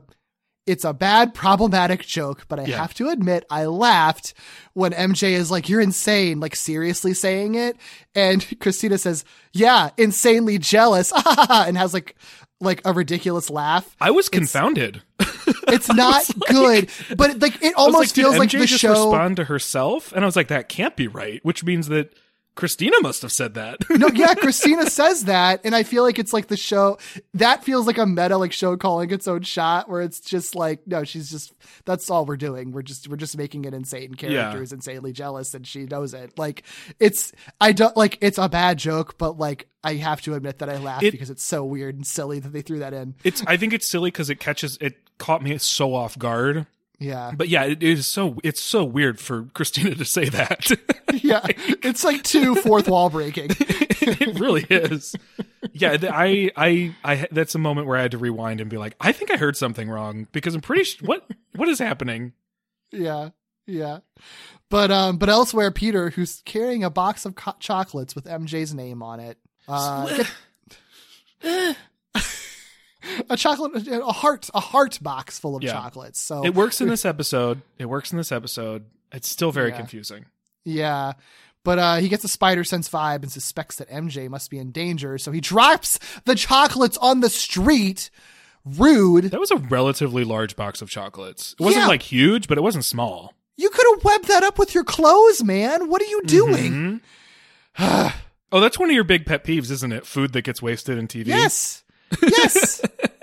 and it's not like the chocolates would have gone bad from sitting, you know, outside for a they might have melted a little bit if it was warm Mhm. out, but it's New York, you're fine. Yeah. Come on, man.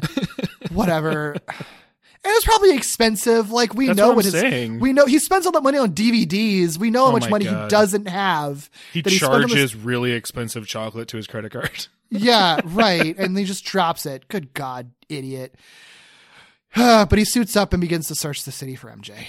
Yep, yep, yep. well, as it turns out, uh, MJ's at the top of this building because Christina.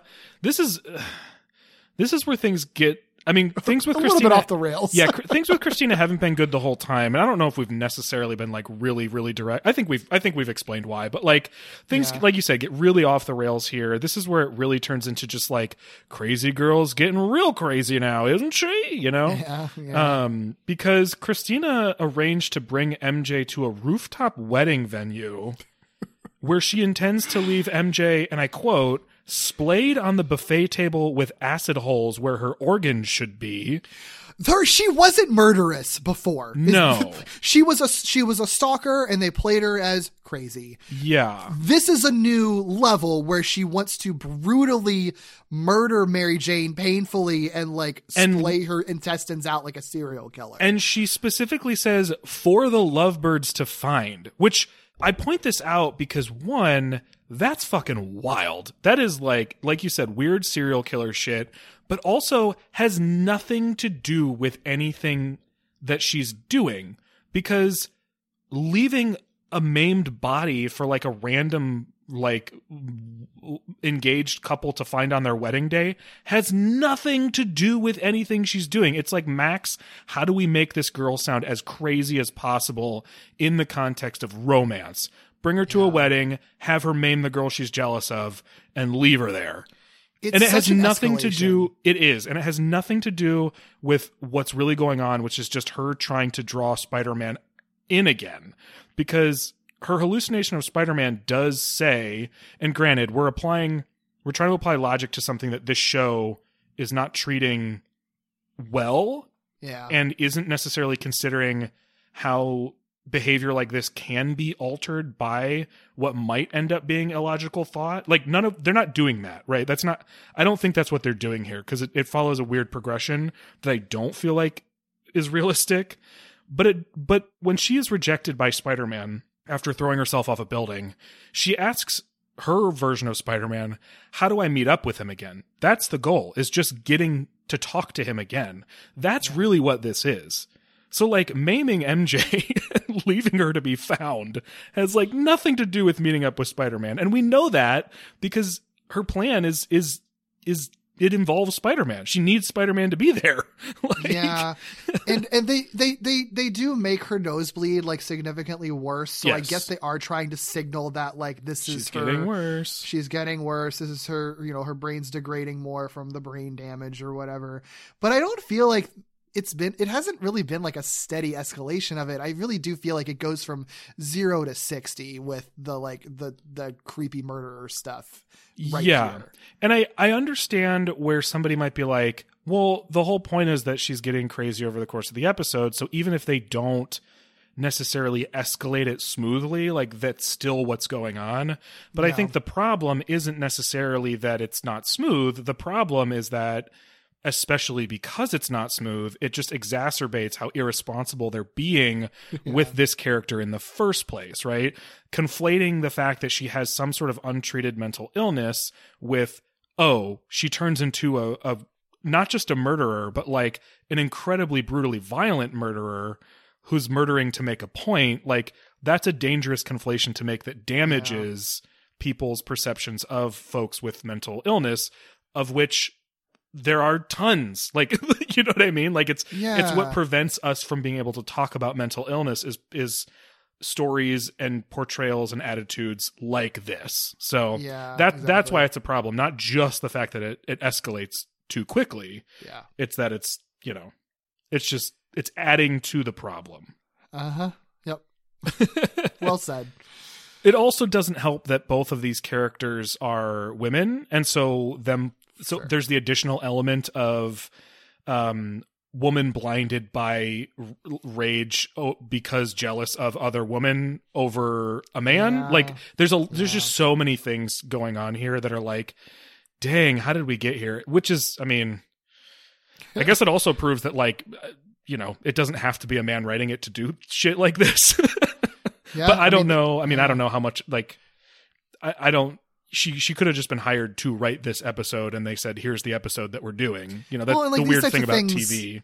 are in we're in the zeitgeist. Like this isn't Yeah. a story that's like this Yeah. is the thing. Uh, I mean, you know, like so I you can be you you could have been a fully progressive person in 2003 and still wrote an episode like this just Totally. because people weren't having conversations about why this is actually like le- straight up legitimately Yeah. harmful to Well- real people in the real world And you and I briefly talked about. I don't know how much we talked about on the podcast, but probably at least a little bit when we were talking about the '90s Stalker episode with MJ and Hydro Man.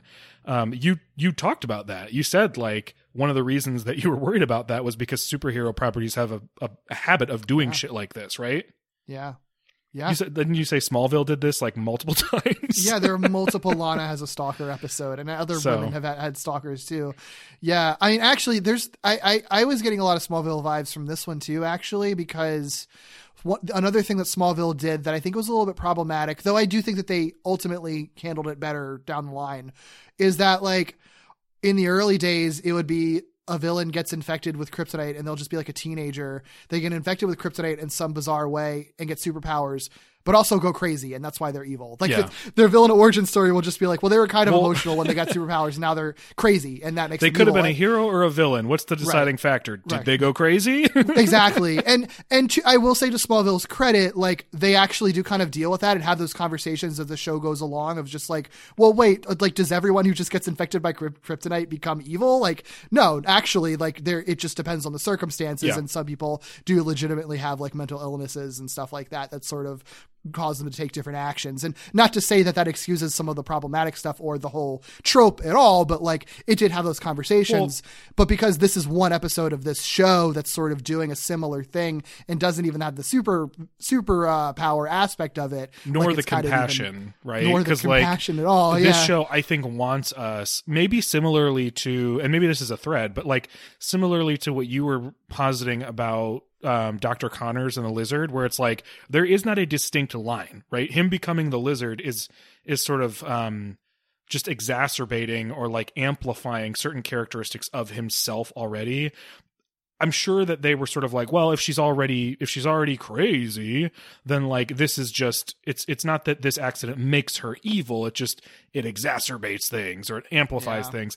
Problem is they have no compassion for her before or after. like Exactly, no one has any compassion for this character who clearly needs someone to care about her. Like not even MJ who in other versions might care or other versions of Peter might care or just Yeah. just any Indy like somebody Yeah, somebody You're, you're- you're already supposed to kind of laugh at her, or look down on her Right. for before her accident, like Yeah. because of her silly, weird, obsessive Yeah. crush with Well- Spider Man, and she's so she's so strange, and everyone already thinks she's crazy anyway. Yeah, Max, know? the guy that you're supposed to sort of raise an eyebrow at in his introduction, calls her crazy. So clearly she's just she's beyond.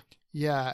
Yeah, and this it's not like this episode try like asks you to sort of like confront No. that and be like, are they just being mean to her? Do they is she just misunderstood? No, she was just kind of crazy Right. before and now she's really crazy now because of her physical brain damage. Like, yeah, come it's- on, it's y'all. fucked up. you know, it's been a while since I brought up the Amazing Spider-Man 2. You know, they kind of they kind of wow. tackled that a little bit. That's sort of like challenging you to think about it a little bit. This one doesn't do that. Yeah. Everyone was clamoring for you to bring up. It's just Spider-Man been a 2 again. while, you know? Yeah, it's been a while. Yeah. Well, uh, let's see. Where were we even at here? Oh, we were talking about her weird plan. Uh, but yeah. ultimately, it is to draw Spider Man back. Um, and we know this because she wants to read his mind. I mean, that's really what it is. Is like, I'm going to get you here so I can put my helmet on you, and then I'll show the world that when I read your mind, it's going to say that you love me. Like, that's that's the plan Sure. um, he does arrive and he suggests to her that the helmet did something to her mind to make her act like this. Wow. Cool. Great job connecting the dots there. Yeah. Very late, Peter. Mhm, and mhm. terrible way to frame that, Also, too. but- yeah, I was going to say, remember when we said the compassion's missing? This is like, again, the difference between something like this and something like Amazing Spider Man 2, where it clicks for Spider Man in that movie and he's like, oh, okay, let me reevaluate what's going on here. Yeah, and no, not never just say the first thing that comes to my mind. Yeah, he he, doesn't never reevaluate. reevaluates. He's Yeah. just like, Christina, I think you're crazy yeah. because of this machine. I think That's this it. damaged your brain. Thanks. Are you going to do anything about that? No. helpful, Okay. Great. productive. Oh boy. Well, uh, Christina threatens to spray MJ with her acid gun uh, and insists Spider-Man allow her to read his mind. So of course he complies.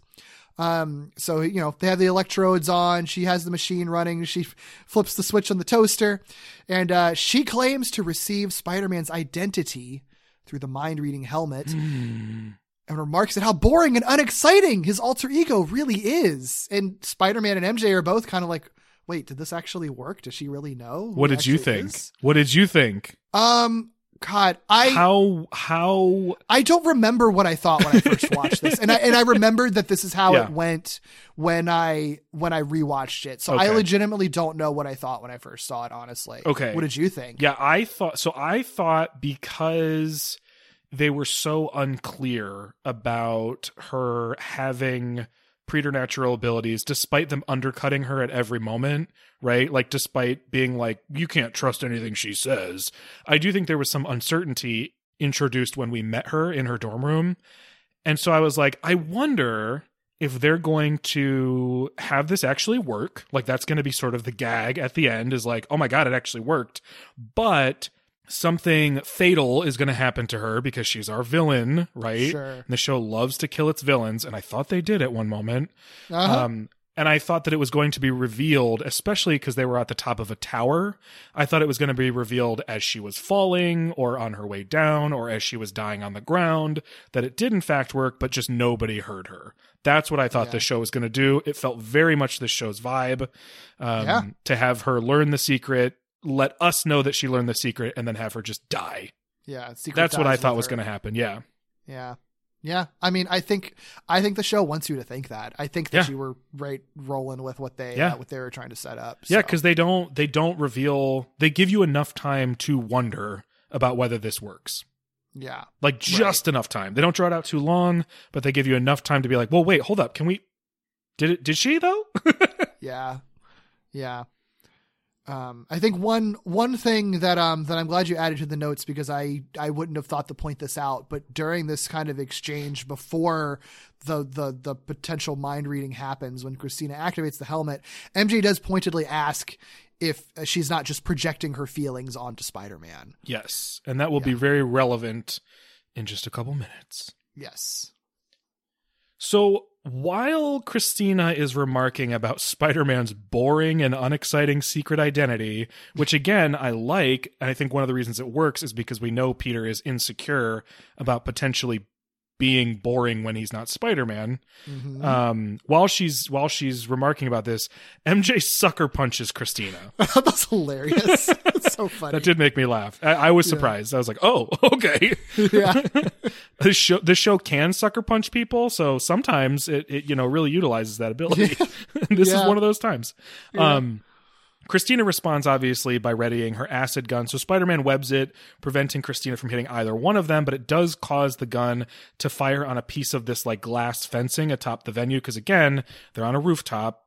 so there's fencing. Of course. And this course. falls, distracting Spider Man. He has to catch it so it doesn't fall on some people below.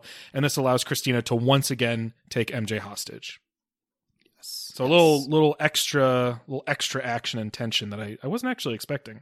No, yeah. Christina takes MJ down the elevator uh, and shoots her acid gun at nearby elevator cars to distract Spidey.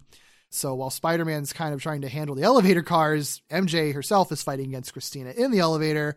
Um, while it's happening, Christina's gun accidentally fires on the car that the two of them are in, so then their elevator car begins to plummet down. Yes. And this next thing, I actually, it's weird because I think it's weird to say I want them to go in harder on something in this episode because it's it's all built on such problematic stuff.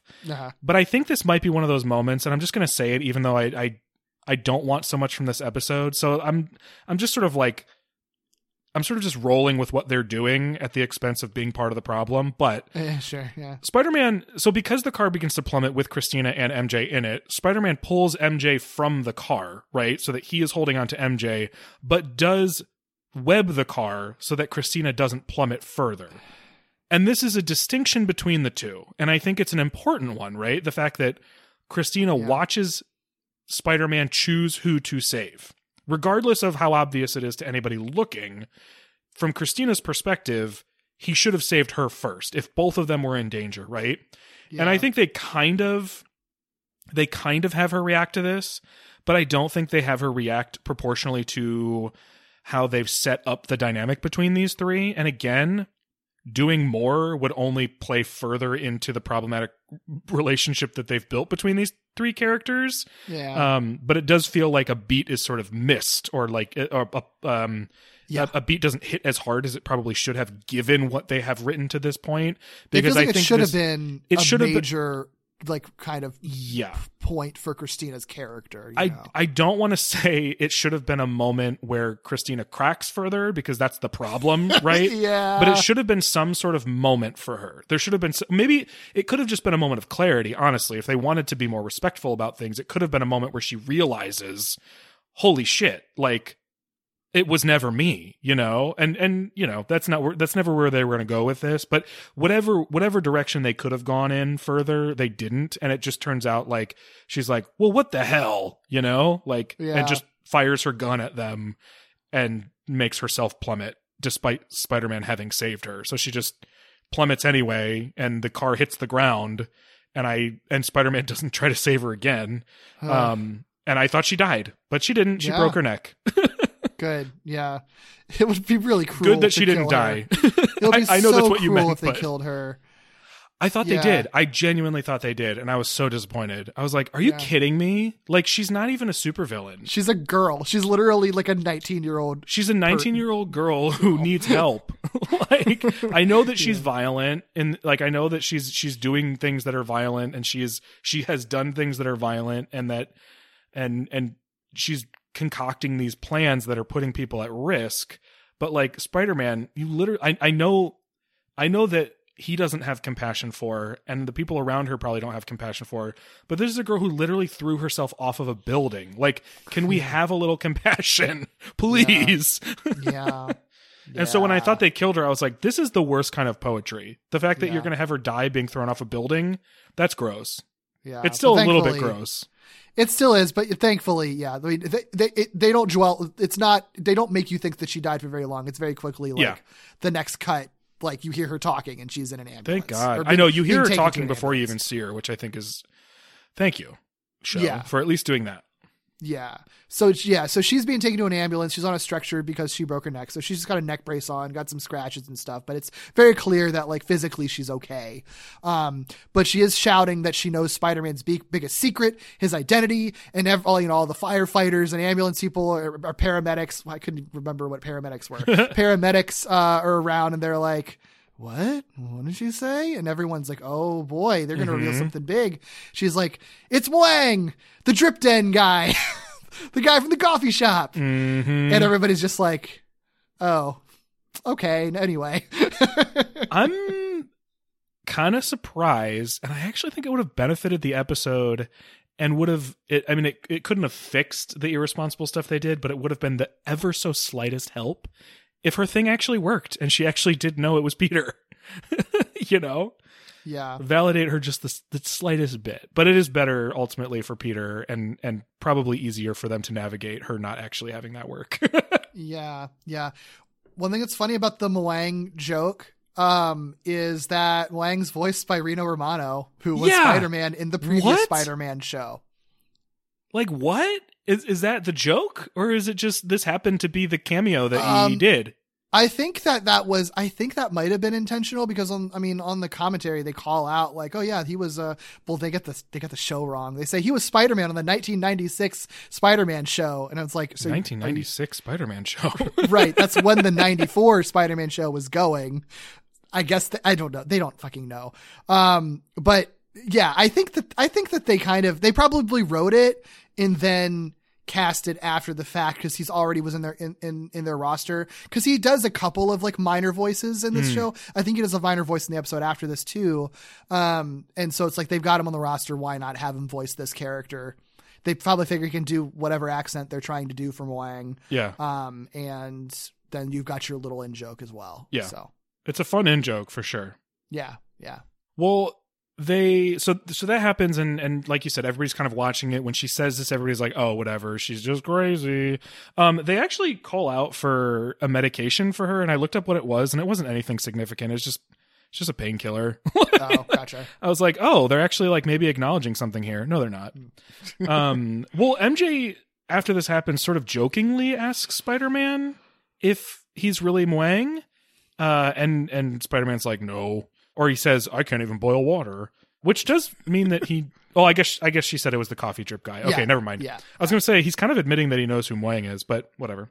Um, and then she asks him outright, which I kind of respect. Uh, asks him outright, like, "So will you tell me who you are then? Like, could you?" And he, of course, says, "I can't do that," and then he flips off.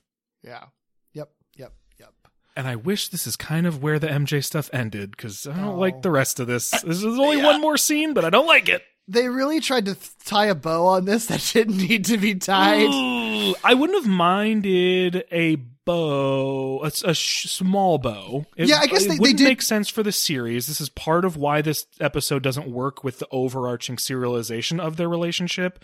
But the bow that they decide to use is like, oh, oh, okay. So like all the women in this episode are are crazy, is what you're Yeah, saying. That's pretty. land- yeah, I, I, I guess they did need another MJ and Peter scene to resolve their conflict because they hadn't talked since she was mad at them. I guess. yeah. So they do need something like this. But what they choose to do, first of all, can I just say. The transition they have from this previous scene to their coffee shop scene is you see a steaming sewer, like the steaming man, steam coming out of a sewer Ew. manhole cap that transitions to the steam of a hot cup of coffee. Ew, don't do that. so bad. What the hell? Don't do that. Never do that. Anyone. It's horrific. What the fuck, man? I laugh so hard at that. I'm like, that's what you chose? I love to think of my coffee as sewage. what the fuck, dude? Come on. anyway, speaking of sewage, um, so this it's this scene in the coffee shop. MJ is sort of like delicately examining Wang's wrists. That part I'm okay Wang's with. like, what are you doing? Yeah, it's it's funny. That part's cute. It's- He's like, "What are you doing?" She's like, "Never mind." You know, I was just wondering. And Peter's like, "What was hell? What was that about?" She's like, "It's not a big deal." They do have a conversation about Christina because MJ was obviously involved in a pretty traumatic incident with Christina. Mm-hmm. Um, and MJ kind of draws these comparisons about like you know Christina was this crazy psycho stalker of Spider-Man, trying to like trying to to get in with him and force herself on him. Oh my God, Peter, I'm your crazy psycho stalker. And Peter's like, I mean, kinda, but not really. Don't. That's not that. And don't really say it like that. Uh, but he doesn't really like. He doesn't disagree with her, Right. Which is weird. I don't like that. He's just sort of like, I mean, I'm glad you're the one who said it. Um, and then he's just, you know, and they, they have a, and, and then, you know, he's, he is honest. I, I like that he's like, you know, sometimes there, there are just some things I'm not ready to share, not just with you, with, with, but with anyone. And MJ's sort of like, I get it. That's, that's cool. We can just be friends. That, that's okay. Well- um, that, that little smidgen of it, I think is fine. But like the conclusion that MJ comes to is fucking s- awful. I well, okay. The conclusion that MJ comes to is awful. It one, it's once again really. I mean, this whole episode is terrible to Christina. This is just one one more last jab at Christina. But yeah, the fact that she then compares herself to the person that we have been told this whole time is like crazy beyond crazy, like serial killer transformation. Like that's you. That's who you're comparing yourself to because you got a little too intense with the boy that you like who doesn't seem to understand what feelings are. Like stop that. Stop that. And then we're not yeah, we're not supposed to disagree with her. Like Peter barely disagrees with her. And then I I don't mind them deciding to be friends, but I I don't quite understand where like I got a little too intense and we had a hard time with this activity. So I guess you know what? Maybe we should just be friends. like, really? like that's it? Like I don't feel like you two ever actually talked about whether you're actually attracted to each other. Like that never happened. Yeah, that I'm would not sure be why this is the natural conclusion. Peter not being able to share everything. Like I could understand where if Peter was like, there are just some things I'm not ready to share with you, but that's because I'm not willing to share them with anybody. I could see if MJ was like, okay, well, I need somebody to be open and honest, so this isn't going to Yeah. work. That makes Yeah. sense, but that's a little bit more contentious than like, all right, well, I guess we're just not made for each other. like what? That's a good point. I was doing, I think I was reading between the lines a little too much. Um, yeah, I think that's a good point. That that is a weird leap. So like, so like because because you can't because you can't tell me your deepest darkest secrets that you can't tell to literally anyone in the entire world. Well, clearly we're not compatible in a relationship. Yeah. I, I mean, I It's- don't it's think not that like they are compatible in a Yeah, relationship. to be fair, but that's not the reason that they are No, compatible. it would have made way more sense to be like, okay, well, when you're ready, I'm here, Yeah. or Yeah. I'm not willing to wait around for you, and then it turns into, can we be friends? But like, this is, yeah, I felt like it was a leap. That's a good word for it. I felt like it was a bit of a leap. yeah. oh yeah, the whole the whole scene's a mess. But honestly, I know this isn't, this cannot be the case. There's just no way. But if this meant that for the rest of the series they were just friends and this would just end, then I would be okay with it. But not hopeful. We'll see where that goes. I just had one face of the episode. I do like MJ's particular look of horror, like when Christina presents her with the acid gun in the elevator. And the fact that her like necklace is like clipped, like there's just a, bit of her necklace is gone. Yeah. it's just a good, you know, the faces on the show aren't often exaggerated, but I think it's a particularly exaggerated one that I, Yeah. I think it's kind of funny. You can like hear the image even if you never heard the image. Yeah, right, exactly. I also kind of like um we didn't really call this out, but I do actually like the effect of the acid eating away the glass. mm-hmm. It's a pretty cool thing. And you know we never mentioned Christina has dope as fuck hair. Oh yeah, it's really cool. Her hair coloring is sort of like an oil slick. It's really Yeah. cool. She has like black hair with like sort of like rainbow highlights. I guess I would call them. They're like inconsistent highlights. I feel like they're like trying to go for that. Yeah, undertone. I maybe is a better word for it. I think they're trying to go for like the fact. I, I, like it's not. I don't think it's meant to look like super pristine. Like it, you could be. It could be something that she just sort of like did herself. You know, so it's sort of like messy highlights. Yeah, that's but in a probably what that it looks- actually is. But it, but it, but it, but it looks cool anyway. Like it's a cool look. You know what it's kind of You know? reading to me now, and it was I don't know why I didn't read it this way before. It's almost like she has really, really dark rainbow hair. Kind of in the same way Hmm. that like you might read a um like an unlimited color palette or or like a, a 2099 color palette where it's like the way we show something is is a dark color is by making it black and then just giving you the highlights and the color it actually is. Yeah, so like sure. imagine that like her hair is is not actually black, but it's just this really dark iridescent rainbow color. That's pretty cool. That'd be I would love fucking that. cool as hell. Christina, you deserve better, girl. Yeah, I'm mean that's what it boils down to for me. Like I, I it's frustrating. I, I said this already, so I won't dwell on it too much. But it's frustrating. This episode is so well written from a just narrative, plot point, like progression for the most part, like dialogue, characterization outside of you know Christina. Although Christina isn't even necessarily characterized poorly. Like what they set out to make her is what she comes across as. Typically, Yeah. it's just not. The problem is that I can't, in good conscience, call this a good episode because it's so irresponsible in the way that it depicts Christina and mental illness, and the way it depicts Christina and MJ as women with feelings. Like it's just, it's so frustrating. Feelings, yeah. I mean, that's really what it is. But this Yep. whole episode hinges on women be crazy and crazy people be inherently dangerous. And it's like, we don't need that to be the like. We don't need that. We just don't need that. Yep. You could have told a story that involved all these same characters and made it work in a way that wasn't just demonizing two marginalized populations off the jump. Jesus Christ. Yep. oh boy. It's it yeah, it's just it's so weird because it's just a really fun episode, but it's just is. like It's a fun one to talk about too. Yeah, no, I think we had some really this isn't one that I'm mad has gone as Yeah. long as it did because it Oh there shit! are really wow. Yeah, yeah. I mean, it it, it's just there are a lot of really important conversations to be Yeah. had and really fascinating conversations. And I think that what this show, you know, this is this is still the kind of stuff that like no other you know show aimed at a younger audience is going to do. Mm-hmm. So it's going to kind of be the only time we're talking about this particular stuff in this way. You know. Yeah. Um. So it's it's still an interesting episode in a lot of regards for all that stuff. But you know, interesting doesn't mean good. Mhm. But and it's fun, but fun also doesn't mean good. So. Yeah. Yep. Yep. Yep. Yep. Yep. Yep. Yep. Uh, well, if you want stuff that's fun and good, uh, and generally advocates for people in a way that this show uh, clearly wasn't, uh, I check out our so. Patreon. uh, I think we do a much better job at that. um, at patreon.com slash walloping web snappers, where we talk about all sorts of things, uh, not just cartoons, not just Spider Man, uh, sometimes comics, sometimes other TV shows. It's a good time, and most of it's available at just a dollar. And there's actually an increasing library of stuff on there that is available and unlocked for everybody. So check it out, see if it's for you. Um, and check out our Discord. There should be a link in the show notes, but if you can't find it, just let us know. We'll get you in there. Uh, we can chat about this show. In the meantime, you can find Derek and me all over the place. Where can we find you, Derek? Sure, you can find me on Twitter at Derek B. Gale. You can also find my podcast Gimmicks, which looks at the high concept, experimental, structure breaking gimmick episodes of television with a new guest and a new show every week. Find that anywhere you get your podcasts and on Twitter and Instagram at Gimmicks Pod. What about you, Doug? You can find me on Twitter at Icky I C K Y B O O L E O Y. You can also listen to me on another podcast here on the Four Eyed Radio Network called Victory Road. It's a Pokemon podcast where I talk about Pokemon just as I feel like it. And if you like books and video games, you can listen to me on a podcast called Novel Gaming that I do with my friends Vicky and Katie, where we catch up on all the media we've been consuming lately. And if you'd like more from Derek and me, you can check out our monthly podcast called Falling with Style. It's an ongoing Pixar movie marathon where we watch every Pixar film chronologically.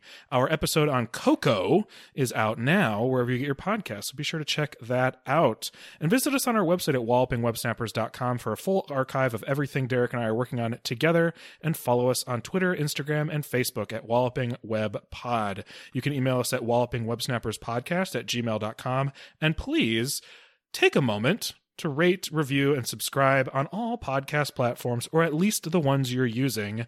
Uh, because if you like what we're doing, somebody else will too, and they just haven't found us yet. And those ratings and reviews have a very tangible result in making us appear in search results more frequently and higher up on the list. So anything you can do with ratings and reviews would be appreciated.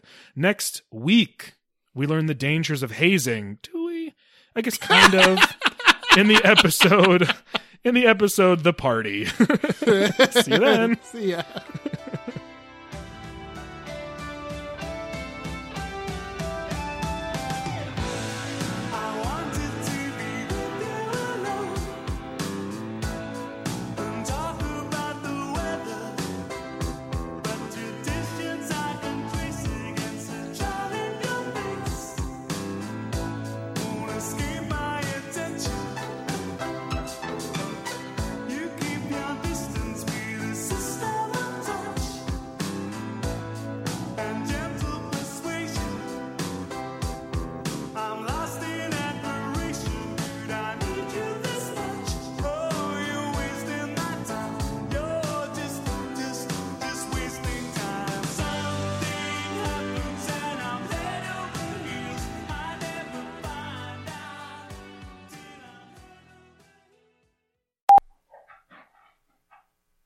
Hey, I could hear that. horrible timing.